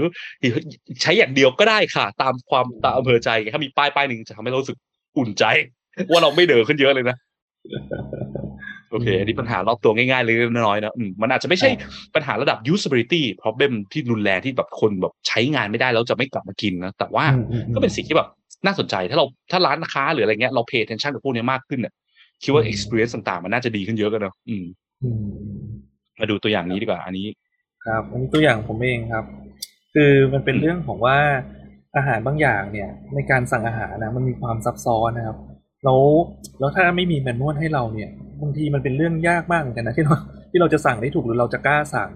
อย่างอันเนี้ยยกตัวอย่างซับเวย์ครับจริงๆ เนี่ยเมื่อก่อนเหมือนเหมือนผมไม่เห็นป้ายแบบนี้ด้วยซ้ำนะ เมื่อก่อนแบบโอ้แทบจะเด๋อกว่านี้มากเลยอะ่ะแต่เดี๋ยวนี้เขาก็พยายามทำป้ายน่าจะมาช่วยแก้ปัญหานี้แหละ ว่าคนไม่กล้าสั่งหรือคนกลัวสั่งไม่เป็นอะไรอย่างเงี้ยแล้วก็ไม่ไม่ซื้อของอืมเขาอย่างเงี้ย ก็พยายามมี step หนึ่ง step สองเนี่ย step หนึ่งเลือกอ่าขนาดขนมปัง step สองเรื่องเลือกประเภทขนมปังว่าเอาแบบแบบไหนแบบ whole wheat แบบ honey oat หรืออะไร แต่จริงอ่าฮะๆผมก็ยังมองว่ามันมันก็ มันก็สำหรับมือใหม่อะ มันก็ยังดูแล้วไม่แน่ใจอยู่ดีว่าตัวเองควรจะกินแบบไหนนะ อิตาเลียนเป็นยังไงก็ยังงงๆอยู่ดีนะ แต่ก็ดีกว่าไม่มีไม่มีให้ดูใช่ไหมเอออมสมมติอืม step สามอะ step สามเลือกไส้ซะว่ามีอ่าแบบมีเท่านี้แบบใช่ไหม step สี่ก็ให้เพิ่มเครื่องเคียงอะไร แต่ว่าผมผมว่าป้ายเนี้ยสุดท้ายเขาก็ยังขาดอยู่เรื่องหนึ่งก็คือสำคัญด้วยก็คือเรื่องซอสเอออืมเขาไม่ได้บอกว่ามันมีซอสอะไรบ้างแล้ว แล้วแต่ละซอสอะ character มันเป็นยังไง แล้วควรใส่กินกับอะไรเงี้ยโอ้ชื่อซอสแต่ละบางอันก็บางอันก็ผมก็ไม่เข้าใจเลยนะว่ามันจะรสชาติเป็นยังไงนี่ผมถึงจะต้องจดไว้เพราะมันชื่อ อะไรนะชิปโพเทลซาเวสซอสเงี้ยปุเลเออชิปุเลเออเออชิปโปเลเหรอผมอ่านผิดเนี่ยเออชิปเออเออคือเป็นชื่อเมืองหรืออะไรใช่ไหมฮะอันนี้ก็เป็นอาหารจากคนละเขาต่าง culture จริงๆนะแบบอเมริกันอะไรเงี้ยนะเออขนาดขนาดอ่านยังอ่านผิดเลย ไม่เด๋อได้ไงอะอืมเออก็แบบแล้วรสจินชาตตินาการเป็รสยังงไม่น่าจะวะถูกด้วยเออว่ารสเป็นยังไงมัด้วยซ้ำมันเข้ากับไก่เทริยากิที่เรากำลังจะใส่ไหมหรือมันยิ่งใส่ยิ่งเค็มไปกันใหญ่ หรือมันมันแค่หวานหวานนี่ก็เป็นหอมๆหรือมันอะไรแบบคือเป็นอะไรที่ instruction เนี่ยมัน ถ้าไม่มีนี่เราเราก็ไม่กล้าเลยนะเราก็เราก็กลัวมันผิดพลาดอะไม่ครบเออเออไม่ครบเกือบจะดีแล้วยังขาดอยู่โอเคใช่ใช่นี่ถึงขนาดว่าในเนี่ยมีคนไปตั้งกระทู้ถามนะครับ ในพันทิปว่าอยากสั่ง Subway เนี่ยต้องทำยังไงบ้างตั้งอืมถามกันเลยอะใน community อย่างเงี้ยครับ อืมหรือแต่มีว่าเป็นสูตรปัญหาใหญ่มากเออเป็นว่ากินเมนูกับซอสอะไรบ้างเนอะเออกินเมนูไหนกับซอสอะไรบ้างเนี่ยก็แบบถ้ามัน ถึงขั้นอย่างเงี้ย อันเนี้ยคือเห็นได้ชัดเจนว่ามันยังผิดยังคือแบบ help and documentation อะยัง missing อยู่เนาะมันแบบ improve experience ได้โดยการพัฒนาตรงนี้ให้ดีขึ้นได้อีกอืมอืมจริงเออนะเพราะตัวอย่างจากโซเชียลมีเดียบอกเราได้ชัดเจนอยู่แล้วว่า มันมีปริมาณคนปริมาณหนึ่งเลยนะบอกว่า โอเคอะอย่างที่ตอนแรกพูดไปเนาะ help and documentation ไม่ได้มีเพื่อเสิร์ฟ user หมู่มาก เสิร์ฟ user หมู่น้อย ซึ่งแต่ว่าอันเนี้ยหมู่น้อยนี่ดูไม่น้อยเท่าไหร่ เป็นหมู่น้อยที่ค่อนข้างยังมี signi- เป็น significant number นะไม่ใช่น้อยระดับแบบอืมสองคนจากแสนอะไรเงี้ยสามคนจากแสนอันนี้ผมว่าน่าจะมีแบบหลักสมมติมีลูกค้าแสนคนเนี่ยจะมีแบบหลักพันหรือหลักหมื่นเลยด้วยเปล่าเนี่ย ซึ่งก็เยอะอยู่นะอืมผมว่าเยอะนะที่แบบ เออเจอตรงเนี้ยเออเมื่อกี้นั่งหารูปตัวอย่าง Subway ก็ไป search มาก็เจอเลยครับเป็นรูปของบล็อกเลยนะ Subway กินยังไงอะไรเงี้ย Subway สั่งยังไงอะคือแบบว่าเป็นเป็นบล็อกเป็นรูป cover ของบล็อกเลยอะมีคนเขียนบล็อกเรื่องนี้เลย โอ้โหก็แต่ว่าเป็นปัญหาที่ผมต้องตามเข้าไปคาอ่านใจจริงๆอืมอืมโอเค อะก็ญี่ปุ่นเนาะญี่ปุ่นมักจะมีตัวอย่างที่ดีบ้าง ไม่ดีบ้างส่วนมากจะดีอะให้ให้เครดิตเขาเนาะอันอันหนึง experience หนึ่งที่แบบของญี่ปุ่นที่มันแตกต่างจาก culture ชาวบ้านมากเวลาที่ใครไปเที่ยวญี่ปุ่นเนาะเออไอตู้สั่งอาหารหน้าร้านเนี่ย คือ practice ที่มันมีที่เดียวในโลกเลยใช่ป่ะคือที่แบบแบบเวลาที่แบบ ไอ้ตู้ขายของเนี่ยคือปกติตู้ขายอาหารเนี่ยก็คือกดแล้วก็ได้ของในตู้ออกมาใช่ไหมแต่ญี่ปุ่นมันไม่ใช่อย่างนั้น มันจะเป็นตู้ที่แบบร้านอาหารเล็กๆอะไรต่างๆนะที่ตั้งอยู่ตามริมถนนริมอะไรเงี้ยมันจะมีตู้แบบนี้อยู่ ซึ่งเวลาเราจะสั่งอาหารน่ะคือเราต้องกดปุ่ม พวกนี้แล้วจ่ายเงินที่ตู้นี้ แล้วจะได้ ticket ออกมา แล้วเอา ticket เนี่ยไปยื่นให้ในครัวข้างในเนาะเขาก็จะอืมทำอาหารเนี่ยคือครัวก็จะได้ไม่ต้องยุ่งเกี่ยวกับเรื่องการคิดเงินเลยเลยอืมน่าจะลดค่าโอเปอเรชั่นนี่มั้งซึ่งแบบมันมีประเทศเดียวในโลกที่มันที่ทำแบบเนี้ยเนาะซึ่ง โคตรยากไอ้ตู้เนี้ยคือคือแบบเนี้ยนี่คือตู้แบบสมัยใหม่เนี่ยมันจะมีจะเป็นตู้แบบขวาเนี่ยจะเห็นแบบตู้แบบขวาที่แบบมีเรื่อง help documentation ที่ดีขึ้น เยอะสมัยก่อนเนี่ย แต่จริงๆก็ยังมีอยู่นะ ไปเมืองเล็กไปอะไรเงี้ยร้านแบบโลคอลอืมลุงป้า จะเป็นตู้ที่แบบ text ล้วนเป็น text ภาษาญี่ปุ่นคันจิอีกอะไรเงี้ยเออซึ่งแบบโอ้โห คือแบบสั่งยังไงวะ อ่านก็ไม่ออกแล้วยังไม่รู้ว่าต้องทำยังไงด้วยคนที่แต่ว่าจริงๆแล้วถ้าเกิดใครไปญี่ปุ่นสักพักหนึ่งอะ ถึงแม้มันอ่านชื่อเมนูไม่ออกเนี่ยมันยังพอรู้ step เนอะว่าต้องกดปุ่มนี้แล้วก็จ่ายเงินตรงนี้แล้วค่อยเอาไปให้ข้างใน แต่ถ้าคนที่ไปญี่ปุ่นครั้งแรกเนี่ยอืมเห็นแน่งงแน่นอน นี่คืออะไรแน่นนตู้นี้คืออะไรต้องทำอะไรกับมันนะคือพวกเนี้ยอืมนี่คือสิ่งที่ missing information ที่ missing ไปในการการใช้งาน how to เนี่ยคือเรื่อง help documentation แต่ทางขวานี่คือไอ้ร้านราเมงของไอ้นะอิจิรันราเมงซึ่งมันแบบเป็นตัวแบบร้านท็อปๆของญี่ปุ่นอะคือเขาพัฒนาแบบโอ้โหแบบ ตู้มีสองภาษา รูปประกอบ instruction ก็มีอีกอะไรเงี้ยว่าให้ทำอะไรไกด์คือแบบต้องทำยังไงกันกันคนเด๋อขั้นสุดนะคือแบบว่าอืมค่อนข้างมั่นใจว่าละเอียดคนที่ไปมากญี่ปุ่นครั้งแรกเดินเข้าร้านเนี้ยร้านแรกเนี่ยก็ก็น่าจะพอทำเป็นจากการจากการอ่านอินสตรั c ชั่นตรงนี้ ซึ่งดีอืมเข้าใจดีง่ายมากขึ้น อืมอืมครับถ้าเป็นตู้แบบแรกนี่ต้องรอคนข้างหน้ากดก่อนแล้วแอบจิ้มตาม แล้วก็ไม่รู้จะได้ได้อันที่อร่อยหรือเปล่าเออ แล้วกดมาเสร็จก็ไม่รู้ด้วยนะแล้วแล้วไอ้ใบนี่คืออะไรวะแล้วอาหารคืออยู่ไหนอะไรยังไงเออเออเพราะว่ามันเออมันมันยังมีปัญหาหลายอย่างประกอบกันนะหนึ่งเรื่องภาษาอืมสองเรื่องขั้นตอนอินสตรั c ชั่นต้องทำอะไรบ้างกับอืมกับกับตู้นี้กับตั๋วนี้อะไรเงี้ยเนอะอ่าอืมอันนี้เป็นตัวอย่างหนึ่งของเอ่อร้านเอ่อซาลาเปาที่ชิคาโกครับเมื่อนานมากแล้ว ตอนนี้คงไม่ได้เป็นแบบนี้แหละแต่แบบประทับใจมาก คือคือเป็นร้านที่แบบทำให้รู้จักคำว่า service design แบบแบบสมัยยุคแบบโบราณกาลเลยคือตอนนั้นไปเที่ยวนะครับ แล้วเดินไปคือคือร้านซาลาเปากับกับที่ชิคาโกอย่างเงี้ยคือฝรั่งเนี่ยแน่นอนไม่เคยรู้เรื่องอยู่แล้วว่าซาลาเปาคืออะไรนะใช่ไหมมันรู้จักคำว่าเบาเลยกินยังไงนะร้านเนี้ยมันมัน modernize มันทำเป็นแบบสไตล์ฝรั่งมากขึ้น ซึ่งจุดหนึ่งที่มันน่าประทับใจคือเวลาที่เดินเข้าร้านมาปุ๊บอะอินสตรั c ชั่นเนี่ยชัดมาก ป้ายเนี่ยแบบบอกเลยว่าขั้นนี้หนึ่งคือคุณต้องเลือก noodle นะสองเลือกซาลาเปาตรงนี้ แล้วก็มีเอ่อเครื่องดื่มให้เลือกสามประเภทอย่างนี้อะไรเงี้ยคืออินสตรั c ชั่นมันดีมาก แล้วอินสตรั c ชั่นพวกเนี้ยไอ้ขั้นตอนว่าต้องทำอะไรของสำหรับร้านเนี่ยเป็น help and documentation อืมแต่สังเกตอย่างหนึ่งนะพวก instruction พวกเนี้ยเข้ามาทำอะไรเนี่ยมันมันจะใช้กับ first time user หรือ user ที่เพิ่งมาครั้งแรกๆ ไม่ใช่ครั้งอืม first อาจจะเป็น second third ด้วยอย่างเงี้ยแต่ว่าหลังจากนั้นครับ user จะไม่สนใจ information พวกนี้แหละเพราะเรียนรู้ว่าทำยังไงไปแล้วอืม เออเนาะแต่ว่าอย่างน้อยคือถ้าครั้งแรกเข้ามาสั่งไม่เป็นงงเนี่ยโอกาสที่จะกลับมาครั้งที่สองก็น้อยเนาะดังนั้นการโฟกัสไปยัง user ที่ first time ของ user เนี่ยสำคัญ แล้วก็เออ แต่เรื่องรสชาติเราไม่พูดถึงนะ ของร้านนี้แต่ว่าให้ให้เครดิตที่เขาดีมากในเรื่องของเอ่อ instruction help and documentation ทำได้ดีมากครับอ๋ออืมโอเคครับ โอเค อันนี้ฮะอ๋อนี่ครับก็อันนี้เป็นเป็นสิ่งที่ผมคิดขึ้นมานะครับว่า เอ๊ะเดี๋ยวนี้ไอ้เจ้ามือถือทั้งหลายเนี่ย เออเปิดกล่องมาเนี่ย มันก็ไม่ได้มีแมนนวลเลยเนาะทั้งทั้งที่มันเป็นอุปกรณ์ที่ซับซ้อนมากๆนะครับ เมื่อแต่ถ้าเมื่อเทียบกับย้อนไปเมื่อก่อนเนี่ย อย่างแค่อุปกรณ์เล็กๆน้อยๆหรือ หรืออย่างอ่านาฬิกาก็ได้นาฬิกาคาซิโอเนี่ย มันก็ต้องมีแมนนวลของมันนะ ที่แบบว่าจะต้องบอกว่ากดอะไรทำอะไรได้ใช่ไหมมือถือนี่มันซับซ้อนกว่าอีกนะ แต่ว่าเหมือนทุกวันเนี้ยเขาไม่ได้ให้แมนนวลมาในกล่อง ซึ่งอันเนี้ยไม่แน่ใจเหมือนกันว่าลองอาจจะอยากอยากถามทุกคนให้ลองชวนคิดว่ามันมันมันโอเคไหม มันเพราะอะไรทำไมก็ถึงแบบไม่อยากใส่มาในนี้แล้ว หรือมันถ้าใส่มาเล่มจะหนาปึกเลยเหรอหรืออะไรเงี้ย มันอืมมันยังไงกันแน่นะที่เขาเขาเขาถึงไม่ได้ใส่มา อืมเคยเปิดไหมครับไอ้พวกแมนนวลแบบไอ้เล่มคาซิโออย่างเงี้ย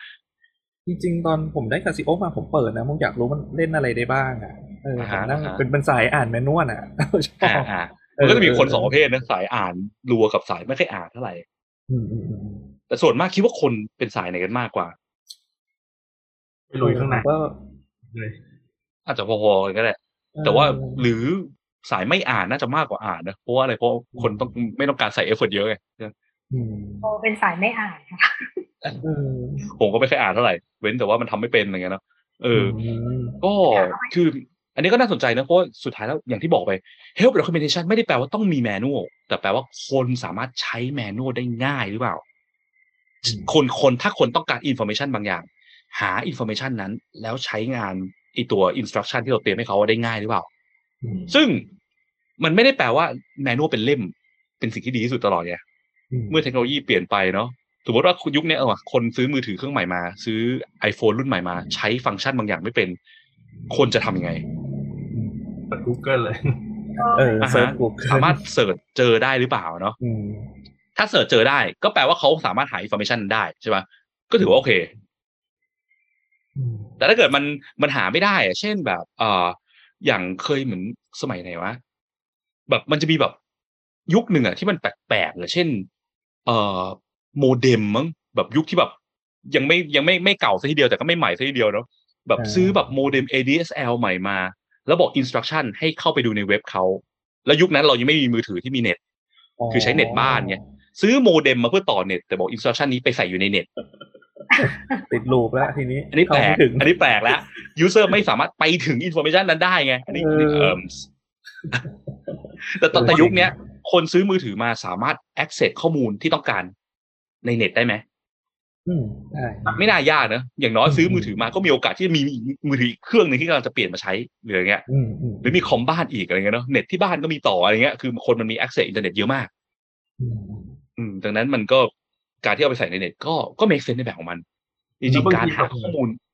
อืม แล้วบางทีเผลอๆซื้อมาครับ กล่องก็ทิ้งไปแล้วทิ้งไปเลยจะมีปัญหาไม่เปิดเนี่ยดูไม่อยู่แล้วอืมอืมแล้วการ access คำตอบบางอย่างอะ จากการพิมพ์ใน Google อะมันง่ายกว่าการไปนั่งเปิดในเล่มๆนี้เพื่อหาคำตอบด้วยนะ ด้วยซ้ำเนาะจริงเออใช่ปะจริงจุกจะหาว่าเนี่ย how to operate เอ่อ camera โอ้โห เปิดสารบัญหาหน้าอะไรแล้วไปเปิดในเล่มนั้นอะเออเออ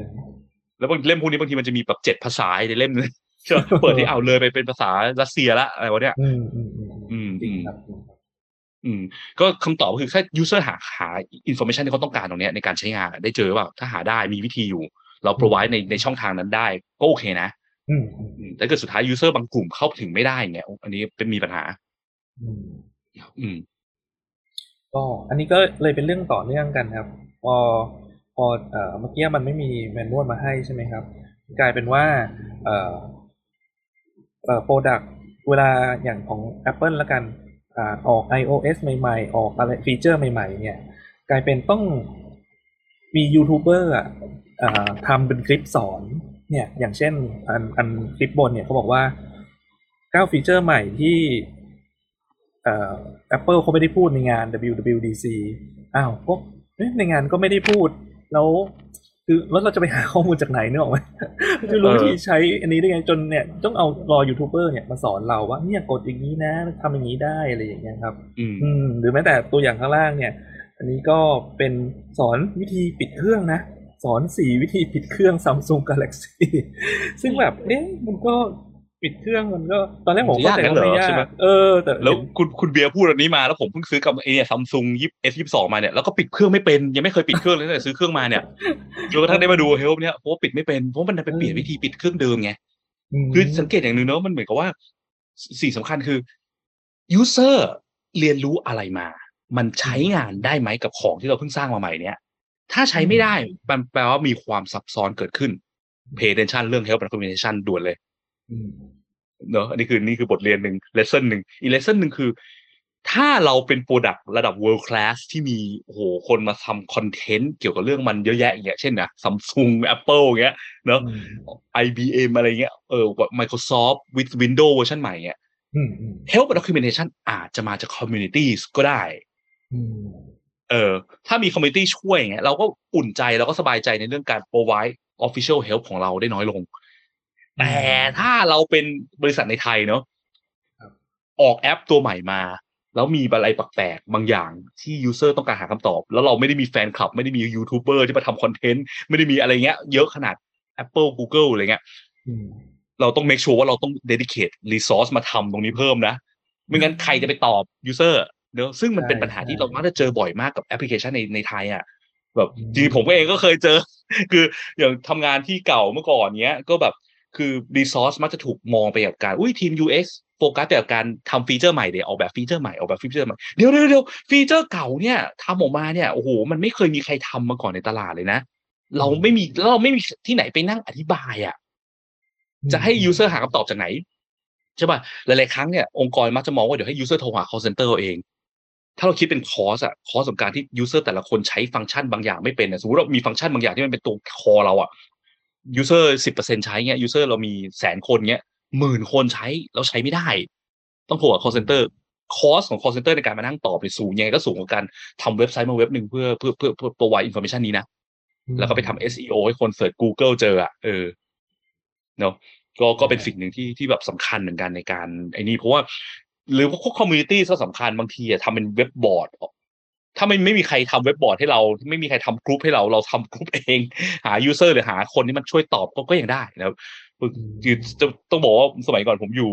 เอ่อทำงานอยู่ที่ Silicon Valley อยู่ทีมทำ help นี่โดยตรงเลยชื่อว่า help and communities คือสร้าง community มาเพื่อเพื่อเพื่อตอบคำถามไปพวกเนี้ยโดยตรงนะครับอืมคือทางฝั่งทางทางฝั่งอเมริกาฝั่งเลยเขาก็ โฟกัสกันทุ่มกับเรื่องนี้เยอะเนอะแต่ฝั่งไทยหลายๆครั้งเรามองมองแต่ว่าอยากสร้างฟีเจอร์ใหม่ แต่เฮลเป็นสิ่งที่ถูกละเลย แล้วมันสร้าง bad experience ได้เยอะ กับการที่ทำให้ user แบบงงอะไรเงี้ยสับสนไม่รู้คำตอบต่างๆนานาในการใช้งานเนาะอืมอืมโอเค อะ Swift อ๋อสวิฟสวิฟเนี่ยครับอันนี้พอดีเอ่อเพิ่งผ่านเอ่อมีประสบการณ์ผ่านมาไม่นานนี้เองก็คืออ่าลูกค้าต่างประเทศของเราเนี่ย เขาต้องการโอนเงิน ให้เราผ่านระบบที่ชื่อว่า Swift นะครับ ก็อ่าฮะมันเป็นการโอนเงินข้ามชาตินะครับ ก็เราเราก็ต้องบอก Swift Code ธนาคารเรา แล้วเขาก็จะยิงเข้าบัญชีเราได้เนี่ยครับอ่าทีเนี้ยปรากฏว่าเหตุการณ์ที่เกิดขึ้นก็คือว่าเอ่อหลังจากลูกค้าเขาพูดว่าเขาโอนแล้วนะ ตั้งแต่วันนี้นะครับแล้วตั้งแต่สมมติอะเป็นวันที่ยี่สิบแล้วกันปรากฏว่าโอ้นี่มันผ่านมาประมาณห้าวันแล้วอะหรือ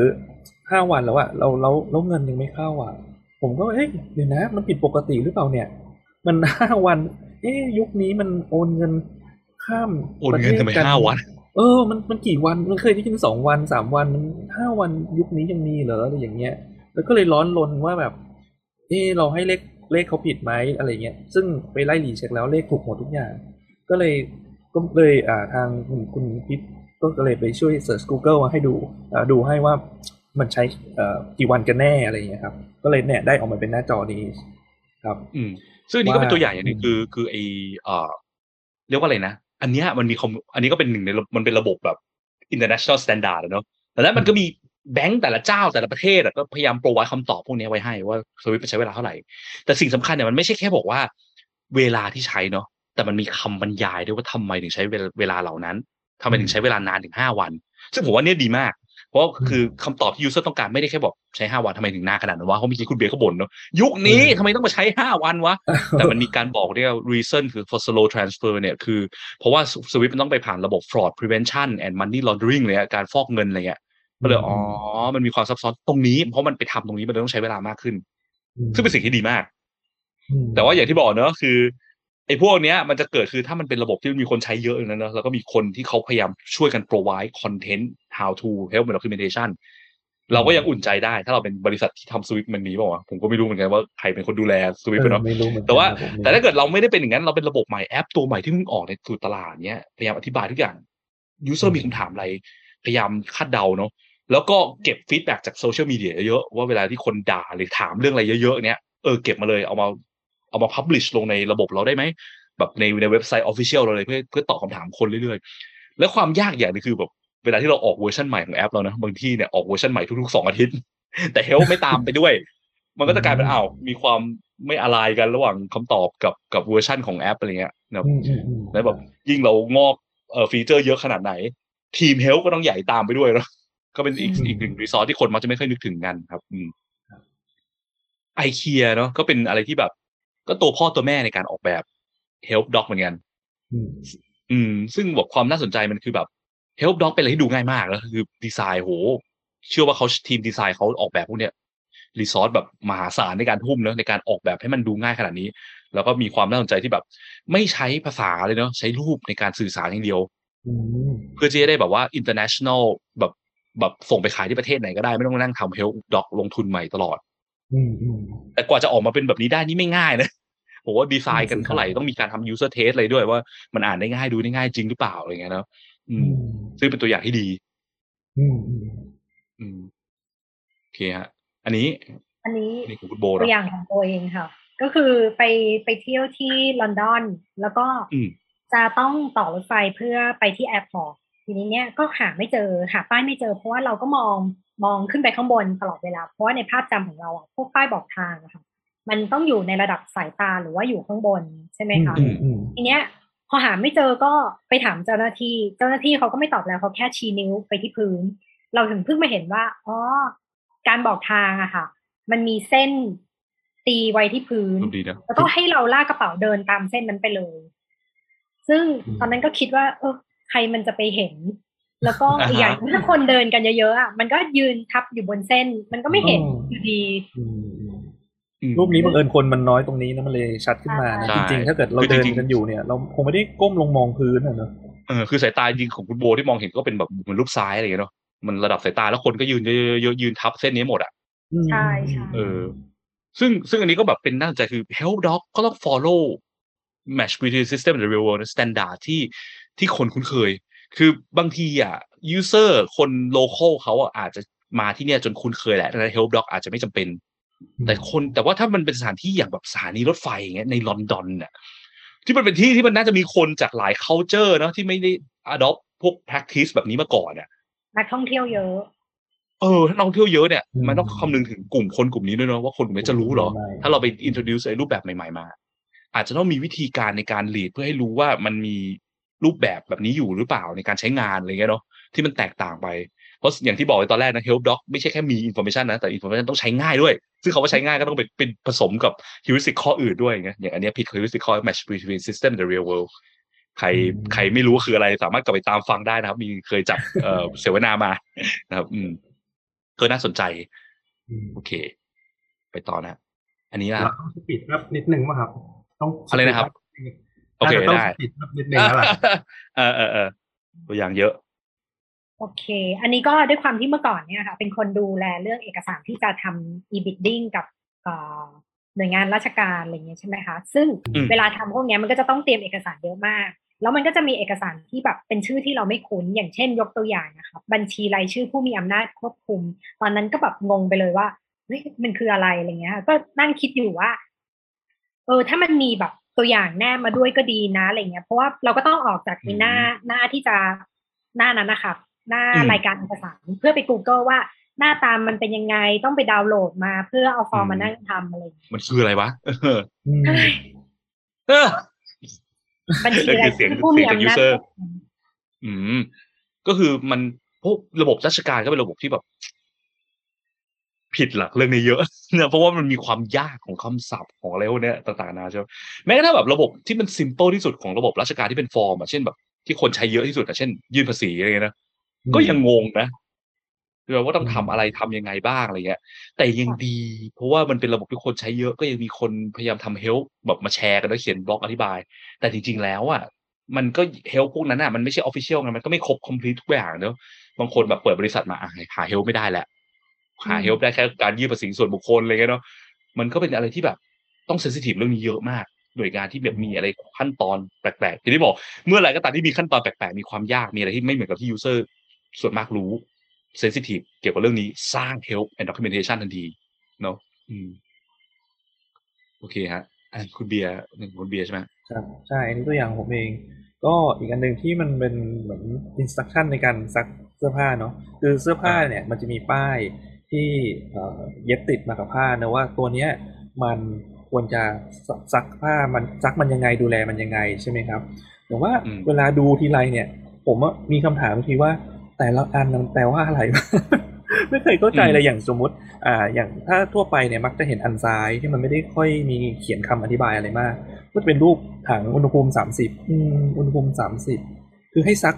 มากกว่านี้หรืออย่างน้อยเท่านี้ หรือเออให้มันเย็นกว่านี้นะสามสิบองศานี่คือรู้ว่าเป็นองศาใช่ไหมเออรู้ว่าเอเป็นออันเนี้ยแอบรู้ต้องป็ซักษเย็นกว่าสามสิบหรือร้อนกว่าสามสิบเนี่ยเออแล้วห้ามสามเหลี่ยมนี่ห้ามห้ามอะไรอะห้ามสามเหลี่ยมเออเออเตารีดโอเค เตารีดถ้าไม่มีกากบาทก็คงรีดได้มั้งตัวเนี้ยเออพีนี่อะไรอะครับพีผมก็ห้ามจอดนะกิ่งไม่รู้ว่าปักวงกลมอย่างเงี้ย เออแบบอ่าฮะอะไรอะแบบ คือมันก็ มีเราก็อยากพยายามทำความเข้าใจนะเพื่อจะได้ดูแลเสื้อผ้าของเราได้ได้ได้ถูกต้องตามที่เขาให้อินสต u c ชั่นมาแต่มันแบบไม่เข้าใจจริงๆอะทีนี้ผมก็เลยไปลองดูตัวอื่นบ้างเฮ้ยมีไหนบ้างไหมที่มันอธิบายเยอะกว่านี้ก็ปรากฏว่าอะมีตัวอย่างก็คือตัวด้านด้านรูปด้านขวาเนี่ย มันก็จะบอกหน่อยว่าโอเคไอ้ห้าลูกเนี่ยนะเอ่อมันมันมันจะต้องทำอะไรกับมันบ้างก็คือ machine wash cold อ๋อ ก็คือให้ให้น้ำเย็นก็แสดงว่า 30 องศาหรือต่ำกว่าละมั้งนะมันมันมันก็น่าจะหมายถึงต่ำกว่าแล้วแหละ ต้องต้องโคเนี่ยแล้วก็อืม do not bench ใช่ไหม do not soak ผมเอ๊ะ do not bench bench นี่มันรูปแทนรูปไหนสามเหลี่ยมปะ soak นี่แทนรูปอะไรผม ช่างมันเถอะ เออเออไอคผอนมพยายามจับมันเป็นภาษาคู่กับที่แบบอะเข้าใจยากมากเหมือนกันนะอันเนี้ย อืมอืมเหมือนได้ยินเสียงเอ่อ Google พูดมา โอเคเอาเหรอก็เป็นเออตัวอย่างของการแบบว่า พอ user ไม่รู้เรื่องนะ แบบภาษาที่ใช้ก็ match between system the real world อีกแล้วว่าอืม help help ก็ make sure ว่า user เข้าใจได้ง่ายด้วยนะแต่ก็เข้าใจแหละมันก็จะเพิ่มเรื่อง cost มาใช่ไหมถ้าต้องทำเพื่อมีพิมพ์ทุกอย่างเป็นใช่คำพูดอธิบายขนาดเนี้ยเออมันเหมือนก็ต้องเสียพื้นที่เพิ่มอะไรอย่างเงี้ยครับอืมทาง business บางทีก็ไม่ค่อยชอบไม่อยากเพิ่ม cost เท่าไหร่อืมแต่ถ้าเกิด cost มันกลายเป็น cost ของการที่ user ใช้อะไรไม่ได้หรือว่าทำแล้วมันพังเสื้อพังไปเลยอย่างเงี้ยสมมติถ้ามันเป็นเสื้อที่แบบซักปกติได้มันก็ยังโอเคอะคนก็ไม่มีใครดูหรอกอืมแต่เป็นเสื้อพิเศษที่เป็นผ้าอะไรที่มันต้องมีวิธีการดูแลที่มันนั่นน่ะ แล้วคนอ่านไม่รู้เรื่องอะโอ้โหเราไปซักแล้วมันพังเลยทีเดียวที่เขาซื้อมาตัวละสองหมื่นอะไรเงี้ย อือืมมอาจจะอันตรายได้เนาะอืมใช่ใช่ครับ โอเคฮะเป็นตัวอย่างก็อะมาเข้าส่วนของ health documentation ในการออกแบบ digital product กันบ้างดีกว่า ก็อันเนี้ยมี resource ที่ดีแล้วใครแบบสมมติอยากศึกษาเพิ่มเนี่ยก็ไปดูของเว็บของ NN Group ได้นะ เจ้าเดิม Nielsen Norman Group นะครับเขามีตัวอย่างเกี่ยวที่พูดเกี่ยวกับเรื่อง health อันนึงที่ผมว่าใช้ได้ คือเขาแบ่งประเภทของ health ให้ ถ้าที่เราพูดมาทั้งหมดเนี่ยเนาะ health เนี่ย มันมีแบ่งเป็นสองสาย เขาเรียกว่าสาย proactive กับ reactive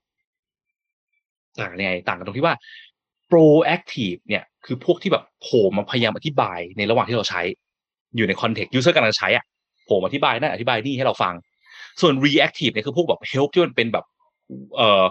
เป็นเรียกว่าอะไรเป็นแหล่ง knowledge center อะไรเงี้ยพวกที่แบบเราอยากหาคำตอบบางอย่างแล้วเราค่อยไปเสิร์ชหา user จะไปเสิร์ชหาจะใส่ effort ในการหาคำตอบนั่นเองคือแบบหลักๆคือแบบเวลาที่มีคำถามอะไรแปลกๆ หรือว่าต้องการ troubleshoot เจอปัญหาอะไรเงี้ยเนอะอย่างถ้าเกิดสมมติเมื่อกี้ลองยกตัวอย่างเช่น proactive เช่นแบบอะไร อะไอ้พวกราเมงเนี่ยจะกินกำลังจะกินราเมง แล้วมีแบบคำอธิบายข้างๆว่ากินยังไง อันนี้จะเป็น proactive แต่สมมติว่าอะ swift code อะไม่รู้ว่าเอ๊ะมันมันรอกี่วันถึงวะแล้วเราไปเสิร์ชหา อันนี้จะเป็น reactive อืมมันก็จะมีแบ่งเป็นสองสายเนาะเนี่ยสายโปรเนี่ยจะเป็นสายที่แบบ ใช้เทคนิคมหัศจรรย์พันลึกของ interaction ในการแบบแทรกบอกตรงนั้นตรงนี้ได้ได้เยอะอยู่เหมือนกัน มันจะมีหลากหลายแบบมากเดี๋ยวเดี๋ยวพูดถึงอีกทีเนาะส่วน reactive ก็จะเป็นพวกแบบ FAQ center เนอะหน้า help แบบพวก help แบบ help traditional help help ในที่แบบเรานึกถึงเวลาเราพูดถึงระบบ help system อะเนอะ CD ที่เป็น help อะไรเงี้ยคู่มือ manual ก็ถือว่าเป็น reactive เนอะอืมคือในยุค physical เนี่ยมันทำ proactive มากไม่ได้ไง มันต้องเป็น reactive ล้วนๆเนี่ยเพราะมันมาเป็นเล่ม ส่วน proactive เนี่ยในยุคดิจิตอลเนี่ยใน interface ต่างๆเนี่ยมันสามารถ add นั่น add นี่อธิบายเพิ่มได้เยอะไงในในก็เลยทำ proactive ได้เยอะนะอืม ทีเนี้ย proactive เขาบอกว่ามันมีแบ่งเป็นสองแบบอีกด้วย proactive คือพวกแบบอะพยายามอธิบายตอนที่ user ใช้งานนะเนาะมันก็จะมีพวกแบบอธิบายศาสตร์ยัดใส่ user คือเรียกว่า push อย่างเงี้ยยัดเข้าไป กับ pull pull คือ user แบบ เอ่อเกี่ยวข้องกับ task user ทำคือเช่น user ต้องการจะโอนเงิน ค่อยอธิบายเกี่ยวกับขั้นตอนการโอนเงินอะไรเงี้ยส่วน push คือแบบมาถึงปุ๊บอธิบายหมดเลยเฮ้ยระบบเราทำงี้ได้นะ อธิบายศาสตร์ไว้ก่อนอืมคิดว่าแบบไหนดีกว่ากันนะ push กับ pull อืม ครูน่าจะดีกว่าน่าจะเอป็อเพราะมันตรงใจกับ user มากกว่านะชคือเราอบรู้ครูเหมือคืนกันอืมเพราะ user กำลังจะทำอะไร ก็ต้องการความช่วยเหลือก็บอกเขาตอนนั้นไงอืมแต่ปัญหาคือเราก็ไม่ได้สามารถเดาใจ user ได้ตลอดนะเพราะว่า user เข้าระบบมาตอนนี้ต้องการทำอะไร เข้าหน้า home มันยิ่งอยู่หน้า home เนี่ยมันอาจจะต้องเข้ามาใน task นะเช่น กดปุ่มโอนเงินแล้วแล้วค่อยอธิบายกันนะเออแต่ว่าหลาย ๆ ครั้งอะเราก็ต้องทำเรื่อง push มากเหมือนกัน พวก push เชื่อมากจะเห็นได้บ่อยเช่นไอ้ตัวเนี้ย เคยเห็นไหม ไอ้พวก overlay ที่อธิบายจุดนั้นจุดนี้ในหน้านะ work ไหมฮะคิดว่าใครใครว่า work กับดีไซน์แบบนี้ ผมกดข้ามตลอดเลยอะเหมือนกันอ่านไม่ค่ะไหวมีใครอะ speaker ท่านอื่นมีใครกดข้ามไหมคุณโบกดข้ามไหมกับภาพเหมือนกันค่ะมีนกดข้ามไหมฮะทีพวกนี้กดทีเดียวปุ๊บหายไปเลยแล้วก็ไม่รู้จะดูยังไงต่ออ่าฮะส่วนมาก user ไม่ค่อยดูเนาะทำไม user ถึงไม่ค่อยดู เพราะว่า มันไม่ได้เกี่ยวกับสิ่งที่เขาต้องการทำไงณเวลานั้นไงคือมันอธิบายไปเรื่อยเนาะแบบอธิบายทั้งหมด ซึ่งผ่านๆคาดเราคาดหวังกับพวกนี้ได้แค่ user อาจจะดูผ่านตา แต่อย่าหวังว่า user จะจำได้ทั้งหมดเพราะอะไร เพราะว่ามันก็มี heuristic ข้อหนึ่งไง recognition rather than recall ใช่คนเราจำข้อมูลพวกนี้ห่วยมากจำได้แค่หก character อะไรเงี้ยจำได้ไม่กี่วิก็ลืมแล้วดังนั้นการสาด information เยอะๆในสิ่งที่ user ไม่ได้สนใจอยากจะทำณเวลานั้นอะอย่าไปคาดหวังว่า user จะจำได้หมด แต่ไม่ได้แปลว่ามันไม่ดีนะ มันดีแต่ว่าแต่ว่าอย่าไปใส่เยอะเกินเหตุนะครับอย่างไอเว็บ Nielsen Group เขาก็มีแนะนำว่า ถ้าจะใส่พวกเนี้ overlay เนี่ย ใส่แค่อย่างเดียวสองอย่างอธิบาย introduce นิดๆหน่อยๆพอ เช่นแบบอันเนี้ยตัวอย่างที่ดีคืออย่างของ YouTube เนี่ยเนาะแบบเวลาเราสมัคร YouTube Premium อะเราจะสามารถทำไอ้เนี่ย picture in picture ใช่ที่แบบว่า pop up ตัว player มันเด้งออกมานอกแอปได้อะเวลาที่เราไปเข้าแอปอื่นมันจะลอยค้างอะเขาก็จะมีอธิบายเพิ่มนิดนึงว่าสามารถเอ่อ swipe ลาก drag ขึ้นข้างบนได้นะ หรือ drag ไปทางซ้ายเพื่อเพื่อเพื่อปัดทิ้งเพื่อเพื่อเพื่อเลิกเพื่อปิดมันอะไรเงี้ยอ ธิบายแค่นี้พออืมก็โอเค แต่อย่ามาถึงแบบโอ้โหเก้า feature สิบห้า feature อะไรเงี้ย เฮ้ย มาอธิบายเวอร์ชันใหม่ของเรานะ เรามีทั้งหมดสามสิบสองอย่างบอกไม่ท่อง คนไม่ได้อยากรู้ขนาดนั้นเนี่ยค่อยไปบอกตอนที่สมมติเขากดเข้าหน้า feature ใหม่แล้ว นี่คืออะไรเขากดปุ๊บอธิบายตอนนั้นเนี่ยจะจะ make sense กว่า ก็คืออย่าอย่าไป push มากเนอะพยายามใช้เป็น pull ให้ได้มากที่สุดถ้าเป็นไปได้ก็หลักการคร่าวๆนะครับอืม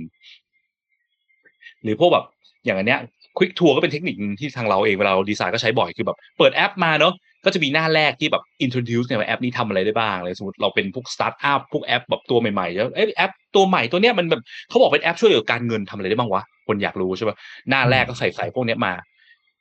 มันก็เป็นการเอ่อ push ประเภทหนึ่งนะคือบอกบอกทุกอย่างเกี่ยวกับแอปอะในช็อตเดียว ซึ่งอย่าไปคาดหวังว่าคนจะดูหมดอืมแต่ว่าข้อดีของมันคืออย่างน้อย ไอ้พวกรูปแบบแบบเนี้ย อันนี้มันคือ swipe ดูตั้งแต่เปิดแอปเนอะโหลดแอปมาปุ๊บเปิดมาเจออันนี้ปุ๊บใช่ไหมแล้วกด get started เพื่อไปล็อกอินเพื่ออะไรเงี้ย ก็การที่แบบไอ้พวกพวกเนี้ยมันมีรูปประกอบไงพยายามดีไซน์รูปให้สื่อสารถึง message ว่ามันทำอะไรให้ชัดเจนขึ้นนะอย่าใช้รูปที่มัน generic อะบางทีรูป generic คืออะไรคือแบบ มีแต่คนยืนยิ้มยิ้ม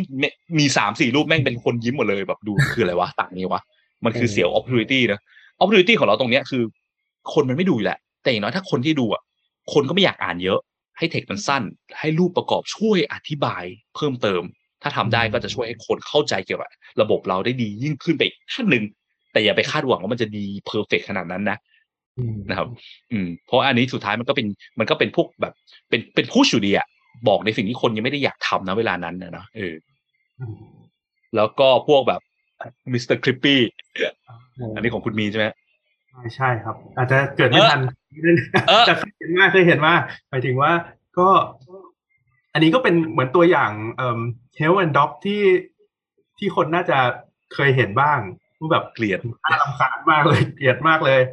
อืม อันนี้ก็เป็นเป็น proactive อะครับพี่พิษอ่าฮะไออธิบายก่อนคลิปปี้มันคืออะไรมันคือแบบ มันอยู่ในมันคือ Microsoft Office ใช่ไหมยุคหนึ่งอะที่มันมีนเกิดยัง ไง97อะอันเนี้ยมัน Windows 97เออที่มันจะแบบโผล่เด้งออกมาให้ต้องการเฮลป์อะไรไหมแล้วมันจะมาพยายามอธิบาย มันจะพยายามเดาเออว่าเราทำอะไรอยู่ แล้วก็แล้วก็อธิบายให้เราฟัง ก็แปลว่ามันก็อยู่ใน ก็แปลว่ามันก็อยู่ในการแบบ user ใช้งานอยู่เนาะแล้วก็พยายามอธิบาย ก็ถือว่าเป็น proactive อืมใช่ไหม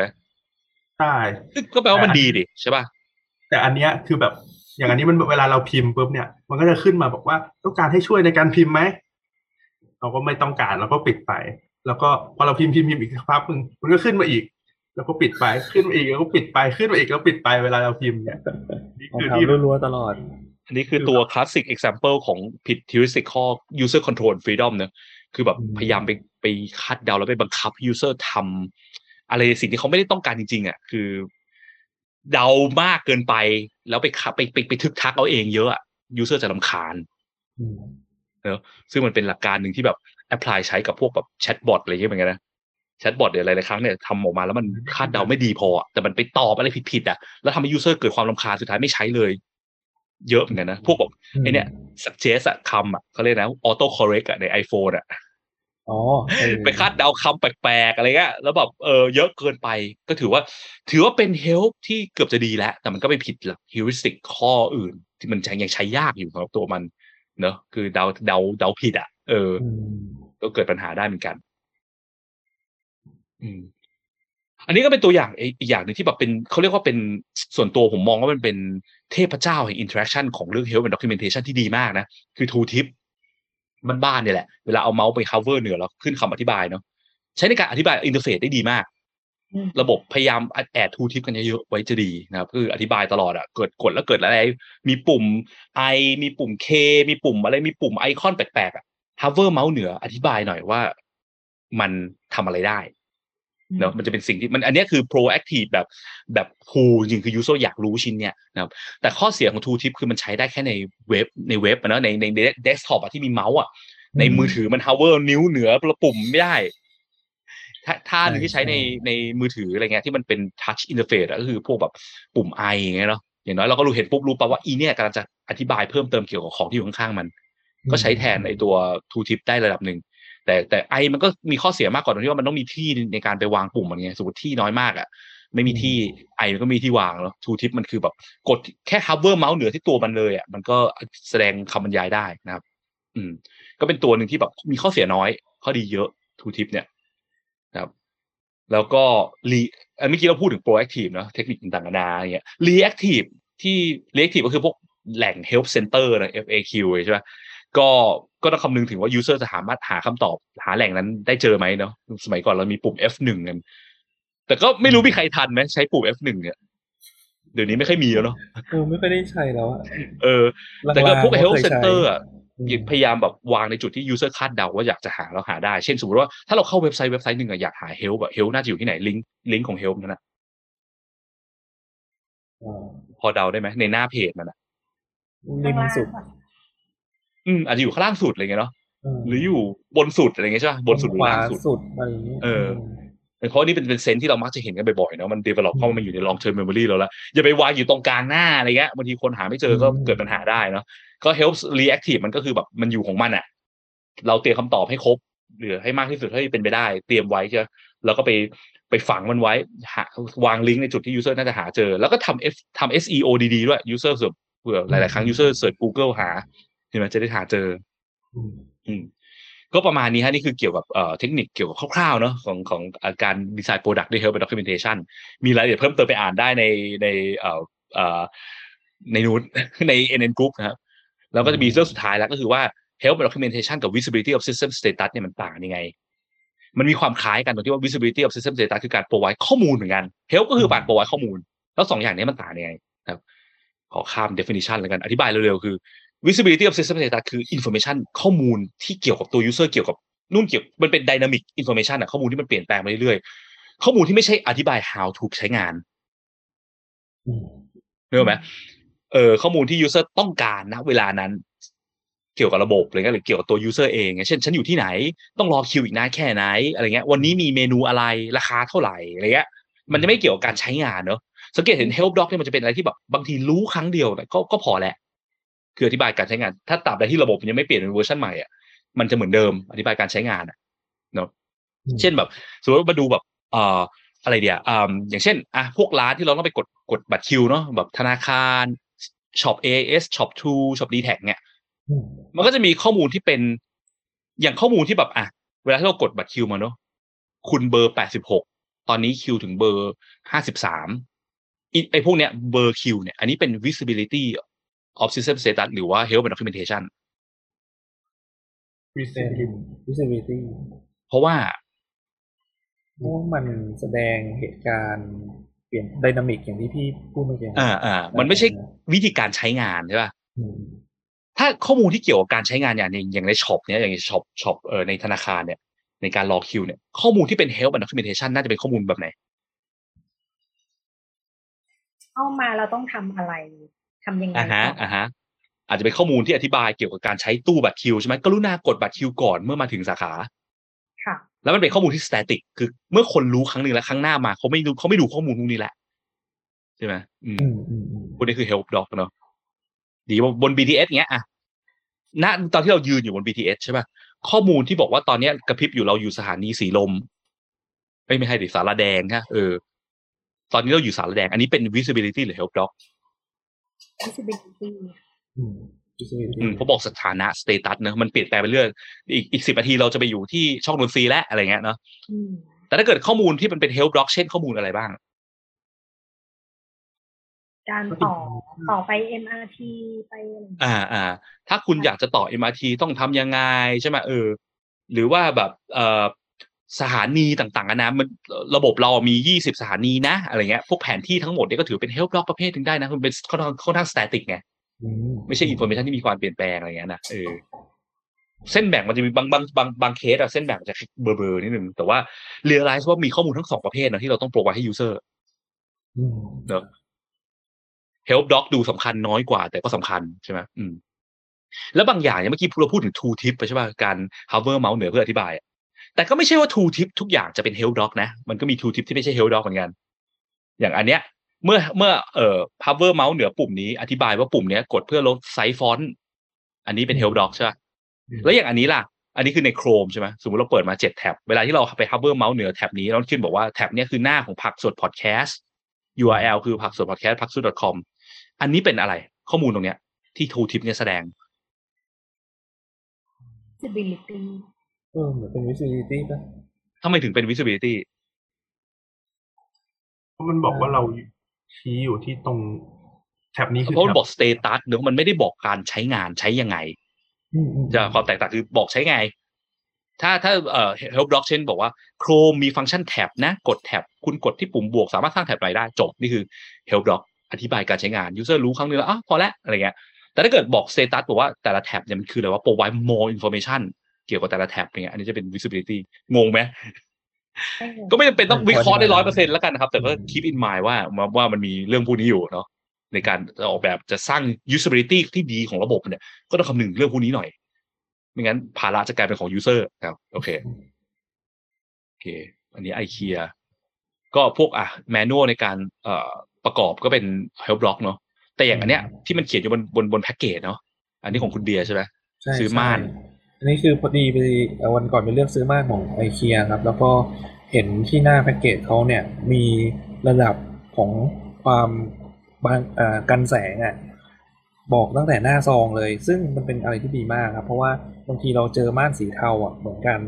สองสามรุ่นอะ มันอืมรุ่นไหนมันกันแค่ไหนอะบางทีเราดูเนื้อเราดูไม่ออกดูเนื้อผ้าเราลองจับจับตัวอย่างเขาว่าดูไม่ออกแต่เขาเนี่ยเขาชัดเจนมากว่าเนี่ยมันกันได้ทึบแค่ไหน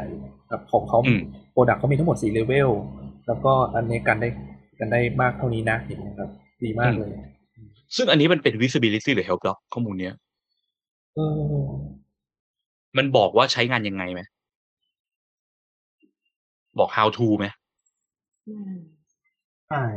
ไม่ได้บอกก็ how to how to เหมือนกันนะว่ากึ่งกึ่งๆเออเอเอออก็ how to เหมือนแบบอยู่บนเส้นกึ่งกึ่งๆเนาะเออแต่ส่วนตัวผมมองว่าอันนี้เป็น visibility เพราะมันแค่บอกว่าโปรดักชิ้นเนี่ยเป็นประเภทไหนอืม แต่ว่ามันไม่ได้สอนการใช้งานไงอืมถ้าถ้าถ้าเป็นพวกสอนการใช้งานอะไรเงี้ย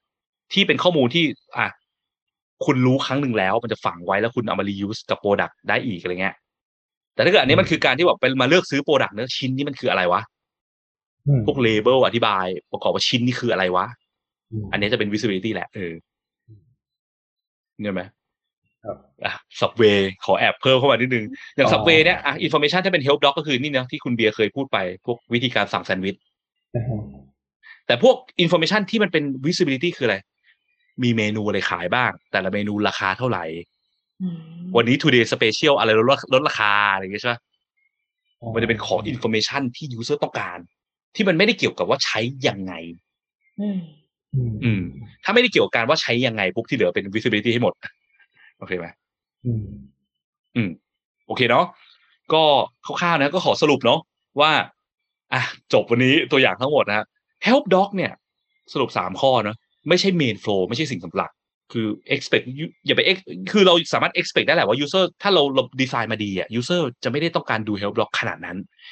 แต่ไม่ได้เพราะว่าเราทิ้งได้เนาะถ้าเราถ้าโปรดักเรามีความแปลกใหม่ มีอะไรคำคิดอะไรแปลกๆ มีขั้นตอนแปลกๆ คิดถึง help doc โปรไว help doc ให้ user เสมอ ไม่งั้นเราจะทำให้ user รู้สึกเด๋อรู้สึกโง่รู้สึกบื้อ แล้ว user จะ abandon เราทิ้งไปนะครับอืมเป็นความรู้สึกที่ไม่ดีเท่าไหร่ แล้วก็เราตั้งคำถามในใจเสมอว่า ระบบเนี่ยมันมีแบบเนี้ยจะมี user ไม่รู้ไหมว่าถ้าระบบเรามีการทำแบบนี้เกิดขึ้น จะมี user ที่ไม่รู้ว่ามันใช้งานอย่างนี้อะไรอย่างนี้ไหมคำนึงถึง user หลากหลายกลุ่มเนาะถ้ามี user บางกลุ่มที่ค่อนข้างเยอะเหมือนกันนะ ถ้าถ้าสมมติ user บาง บางกลุ่มเนี้ยมีอยู่สองคนสามคนยังโอเค ไว้ก่อนก็ได้มันยังไม่ต้องไป provide help doc สอนเขาหรอกแต่ถ้าเกิด user บางกลุ่มเราเนี่ยมันระดับแบบสมมติหมื่นคนจากล้านคนอย่างเงี้ยห้าพันคนจากแสนคนก็ก็เยอะอยู่นะอืม consider การทำ help doc เผื่อไว้นะครับ แล้วก็มีข้อมูลอะไรที่ user เอ่อต้องการรู้เนี่ยเรามีที่ที่ที่ไหนสักที่ที่เราอธิบายบอก user เรียกแล้ว user หาข้อมูลนั้นเจอได้ง่ายเปล่านะครับแล้วก็ help help doc กับ visibility ต่างกันเนาะ help doc สอนการใช้งาน how to เป็น static info visibility เป็นข้อมูลที่แบบมีการเปลี่ยนแปลงนิดนึงอะเออแล้วก็เป็นข้อมูลที่ user ต้องการรู้อื่น ๆ ที่ไม่ใช่แค่ how to โอเคเนาะอืมโอเค ก็เนื้อหาวันนี้ประมาณนี้นะครับ ก็ก่อนก่อนจะไปตอบคำถามเนาะขอขอโปรโมทหน่อยก็ The Return of Paxus เอ่อเวิร์กช็อปออฟไลน์เรากำลังจะกลับมานะครับ วันที่6 สิงหานี้เป็นเวิร์กช็อปเอ่อ Understand Your Info ที่คนเรียกร้องกันมาหลากหลายนะครับ ก็เกี่ยวกับการออกแบบ Information การทำให้ Information เข้าใจได้ง่าย ซึ่งเป็นรากฐานของของเรื่อง usability เนี่ยเนาะเออก็เดี๋ยวจะกลับมาวันที่ 6 August นะครับ จะจัดแถวย่านสีลมนะครับ ใกล้ๆ BTS จริง BTS สารแดงนะเออก็เอ่อคอยติดตามข้อมูลเพิ่มเติมได้ในเพจพักซูนะครับ เดี๋ยวน่าจะโปรโมทน่าจะโพสต์ข้อมูลเพิ่มเติมได้ในอีกเอ่ออาทิตย์สองอาทิตย์นี้มั้งอืม นะครับอืมแล้วก็มีโค้ดตัวนี้นะครับ ใครสนใจยังไม่เคยมาเรียนเวิร์กช็อปนี้ก็ capture ทิ้งไว้ก่อนได้ เดี๋ยวโค้ดนี้เอาไปเป็นส่วนลดได้นะครับ ในอนาคตเออแต่เรื่องส่วนลดเรื่องราคาบัตรเดี๋ยวขอเอ่อข้อมูลเดี๋ยวตามมา แจ้งตามมาอีกทีนะครับอืมอืมโอเคฮะ งั้นมาก็อ่ามาดูคำคำถามคร่าวๆเนาะมีบางหลาย ๆ อันเราเอ่อตอบไปแล้วนะก็มีสวัสดีคุณกริดสวัสดี Gradient Lab นะเฮ้ยสวัสดีคีเอ่อ Keens ครับ Hi Keens from Singapore อืมแล้วก็มีคุณน้ำตาลเกี่ยวกับเรื่องอ๋อคอมเมนต์เกี่ยวกับเรื่องใช้มือถือถ่าย แล้วก็มีคุณอภิชยาสวัสดีครับ เออคุณสัสิการสวัสดีครับ มีคนบอกว่าเครื่องซักผ้าใช้มาหลายปี error ทีไรเปิด YouTube ตลอด อย่างน้อยมี information ใน YouTube เนอะเออแต่ไม่รู้ official เขามี provide information หรือเปล่าอืมอืม ถ้ามีก็ดีนะครับ เออ คุณเอ่อ คุณน้ำตาลบอกว่าขอเส้นเพิ่มอ๋อน่าจะพูดตอนที่พูดถึงเรื่อง เอ่อกินราเมงมั้งกินกินกินบิบิมบับ อันนี้ตอบไปแล้วเนาะโอเคอ๋อใช่คุณอภิชยาบอกว่าใช้แป้งห่อน่าจะพูดถึงตอนที่พูดถึงเรื่องแหนมเนืองเนี่ยเขาบอกว่าใช้เขามีเหตุผลคือใช้แป้งห่อเพราะบางทีผักห่อบางทีน้ำจิ้มหกง่ายกว่า อืมอ๋อแป้งมันทำหน้าที่เหมือนห่อของเหลวได้ดีกว่าอะไรเงี้ย เออ มันห่อหุ้มได้ดีกว่านะฮะ เอ่อคุณพัทบอกว่าทุกแอปต้องทำ Health Doc ไหมครับ หรือไม่ต้องทำก็ได้อืมคิดว่าไงฮะคุณมีนคิดว่าไงฮะก็ก็ควรจะต้องมีนะครับ แต่ว่า อืม ก็ควรจะต้องมีอยู่ดีอะเพราะว่าแอปเราก็แบบ มันก็บางคนมันอาจจะใช้ไม่ได้จริง ๆ อะ เราก็ควรจะต้องอืมอย่างน้อยก็ควรจะต้องต้องบอกเขา ก็อย่างที่บอกนะไกด์ไลน์คือว่า user มีอะไรที่ user อยากรู้หนึ่งคือ เรามีทำอะไรแปลกแตกต่างจากที่ user น่าจะรู้คุ้นเคยไหมอะไรที่มันไม่ไม่เหมือนกับที่ user คุ้นเคยมาใช่ป่ะหนึ่งคืออย่างนั้นนะสองคือมีอะไรที่ user อยากรู้แล้ว แล้วเรา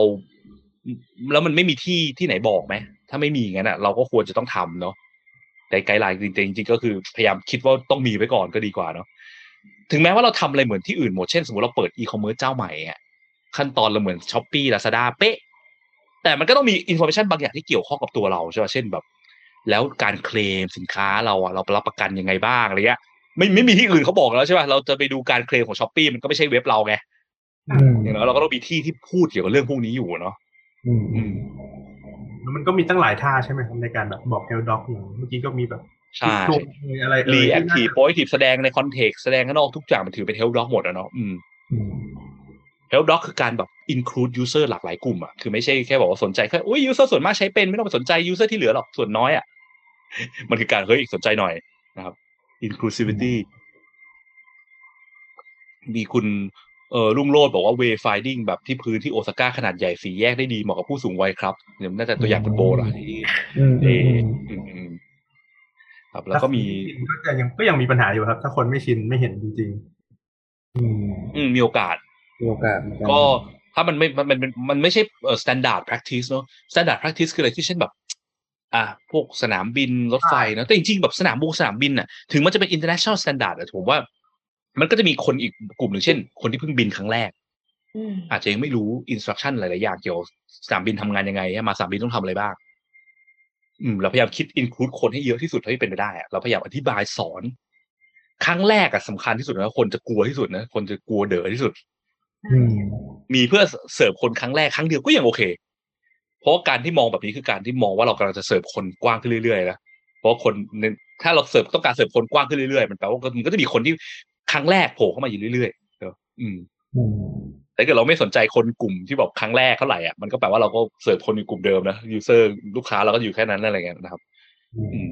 ก็มีคุณกิตติพงศ์ถามว่าทราบราคาคร่าวๆยังไม่แน่ใจเลยครับ ก็น่าจะแบบคงไม่ได้แบบ คงไม่ถึง ไม่ไม่ไม่ถึงหลักหมื่นแน่นอน อาจจะหลักพันต้นๆอะไรเงี้ยเดี๋ยวเดี๋ยวเดี๋ยวขอประกาศอีกทีแล้วกันนะครับเออจดจดโค้ดไว้ก่อนถ้าสนใจครับอืมอืมแล้วก็มีคุณเอ่อชานาเนลใช่ไหมอะไม่แน่ใจออกเสียงชื่อถูกไหมเขาบอกว่ามีไลฟ์ครั้งต่อไปไหมครับชอบ ก็ไลฟ์เนี่ยขึ้นอยู่กับ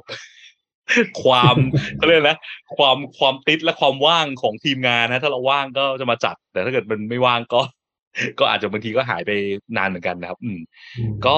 เอ่อไปติดตามตอนเก่าๆกันได้นะครับ ก็มีฮิวริสติกนี่มันจัดมาเจ็ดแปดครั้งแล้วอย่างที่บอกนะครับเหลืออีกสองครั้ง แล้วก็มีเรื่องหัวข้ออื่นด้วยอะไรแบบว่า UX designer อย่างเงี้ยเอ่อนายจ้างต้องการมองหาอะไรในการทำเรซูเม่อะไรเงี้ยเออ how อะไรนั้นเอ่อ common mistake finding UX designer UI designer อะไรพวกเนี้ยก็สามารถไปตามฟังได้ครับ อืมแล้วก็ตามฟังสดพอดแคสต์ได้นะฮะ จริงๆ ถ้าสนใจให้จัดหัวข้ออื่นๆก็อาจจะพิมพ์ไว้ก็ได้ใช่ไหมครับ เออ ถ้าสนใจอยากให้จัดคุยเรื่องไหนอะครับ ก็จริงๆ ก็มีหัวข้อที่เคยคิดไว้นะ พวกผมว่าอาม่าอาม่าคือ ask me anything จะอ๋อแบบเดี๋ยวน้องๆไปเอออยากจะมาถามเกี่ยวกับพวกเรื่องของการดีไซน์การทำรีเสิร์ชอะไรเงี้ย ก็ก็สับมิดคำถามเข้ามาสดอะไรเงี้ยมานั่งถามตอบ ก็เดี๋ยวดูก่อนเดี๋ยวดูก่อนครับว่าถ้าถ้ามีเวลา อืมที่พูดอามัน พี่จะเชิญอาม่าอามันมาลองใช้แอปแล้วก็ให้ดูอ้วอ้วก็ใช้แอปหรือไม่เป็นอะไรเงี้ยนะโอเคเอามาจริงมีเชิญอาม่าจริงๆเอออาม่าข้างบ้านเลย ก็ฝากร้านนะครับ ก็ติดตามเพจพักซุสได้นะครับ ใครที่ดูไลฟ์อยู่ตอนนี้ก็อยู่ที่เพจพักซุสอยู่แล้วนะครับ กด follow ได้ หรือว่าถ้าใครที่ฟังทางพอดแคสต์เนี่ยก็เออมาตาม ได้นะครับ P R U X U S Praxis Design แล้วก็เติมดีไซน์เข้าไปนะครับก็สำหรับอัปเดตข่าวสารต่างๆนานาอะไรเงี้ยในเรื่องเกี่ยวกับอะมีจัดเสวนาครั้งหน้า หรือว่าเอ่อผักสดพอดแคสต์ตอนใหม่ที่เราโพสอะไรเงี้ยครับหรือว่าจัดอะจัดเวิร์กช็อปจัดอีเวนต์อะไรเงี้ยก็ก็ตามไปได้ที่เพจนะครับ หรือถ้าใครสนใจอยากให้เราไปช่วยในเรื่องเกี่ยวกับการทำรีเสิร์ชการทำดีไซน์อะไรเงี้ยก็อีเมลมาได้ที่ hello at praxis com นะครับหรือว่าอ่าโอเค แล้วก็ติดต่อได้ทาง hello praxis หรือ message มาทางเพจก็ได้นะครับมีแอดมินคอยตอบ แล้วก็หรือว่าเออแล้วก็มีผักผักสดพอดแคสต์นะที่เคย mention ไปก็เป็นพอดแคสต์ที่ผมเป็นผมนั่งเมาส์เกี่ยวกับเรื่องพวกนี้แหละ use usability user อะไรต่างๆนานะอืมธุรกิจที่ดีการโฟกัสเป็นยังลูกค้าเป็นยังไงอะไรเงี้ยพวกเนี้ยนะครับก็ติดตามฟังได้มีทั้ง Podbean YouTube Spotify Apple Podcast Google Podcast นะครับอืมอืมโอเคครับ มีคนบอกว่าเทคนิคโน้มน้าวผู้บริหารให้เห็นความสำคัญของ UX UI อะหัวข้อนี้ คลาสสิกไหมเป็นหัวข้อที่คลาสสิกแล้วก็ยากจริง แนะนำว่ามีอะไรนะ มีเอ่อพอดแคสต์ตอนหนึ่งเนาะที่พูดถึงเรื่องของ mindset เนี่ย ต้องเริ่มที่ mindset อะ UX start from mindset อะแล้วก็อืมเปลี่ยนอะไรเปลี่ยนได้บางทีเปลี่ยน mindset เราอาจต้องใช้เวลาทั้งชีวิตก็อาจจะเปลี่ยนไม่ได้ บอกได้แค่นี้แหละครับ โอเค ก็โอเค เอ่อก็ขอบคุณมากเลยครับเอ่อขอบคุณสปีกเกอร์ทุกท่าน แล้วก็ขอบคุณครับผู้ผู้ฟังทุกท่านที่อยู่ด้วยกันจนถึงตอนจบนี้นะแล้วก็ไว้พบกันใหม่ครั้งหน้านะครับ เมื่อชะตานำพาเรามาเจอกันอีกอืมวันนี้ก็เท่านี้แล้วกันครับ ก็ได้ครับขอบคุณมากครับ สวัสดีครับขอบคุณทุกคนครับสวัสดีครับสุดท้ายถ้าคุณชอบ episode นี้นะครับรบกวนช่วยกดไลค์กดแชร์ episode นี้ด้วยนะครับ แล้วก็ถ้าคุณยังไม่ได้กด Follow อย่าลืมกด Follow หรือ Subscribe ในช่องทางที่คุณฟังเพื่อที่จะได้ไม่พลาดเมื่อเรามี episode ถัดๆไปออกนะครับ หรือถ้ามีคำถามมี feedback หรือว่ามีสิ่งที่อยู่ในใจที่อยากจะฟังเกี่ยวกับเรื่องเกี่ยวกับการสร้าง Product ด้วยกระบวนการ User Experience Design Research เนี่ยนะครับ ก็สามารถกดที่ลิงก์ในฟอร์มด้านล่างของ episode เนี้ยเพื่อที่จะส่งคอมเมนต์ feedback หรือว่าคำถามหรือไอเดีย episode ถัดไปมาให้เราได้เลยนะครับ แล้วก็พบกันใหม่ใน episode หน้าครับ สวัสดีครับ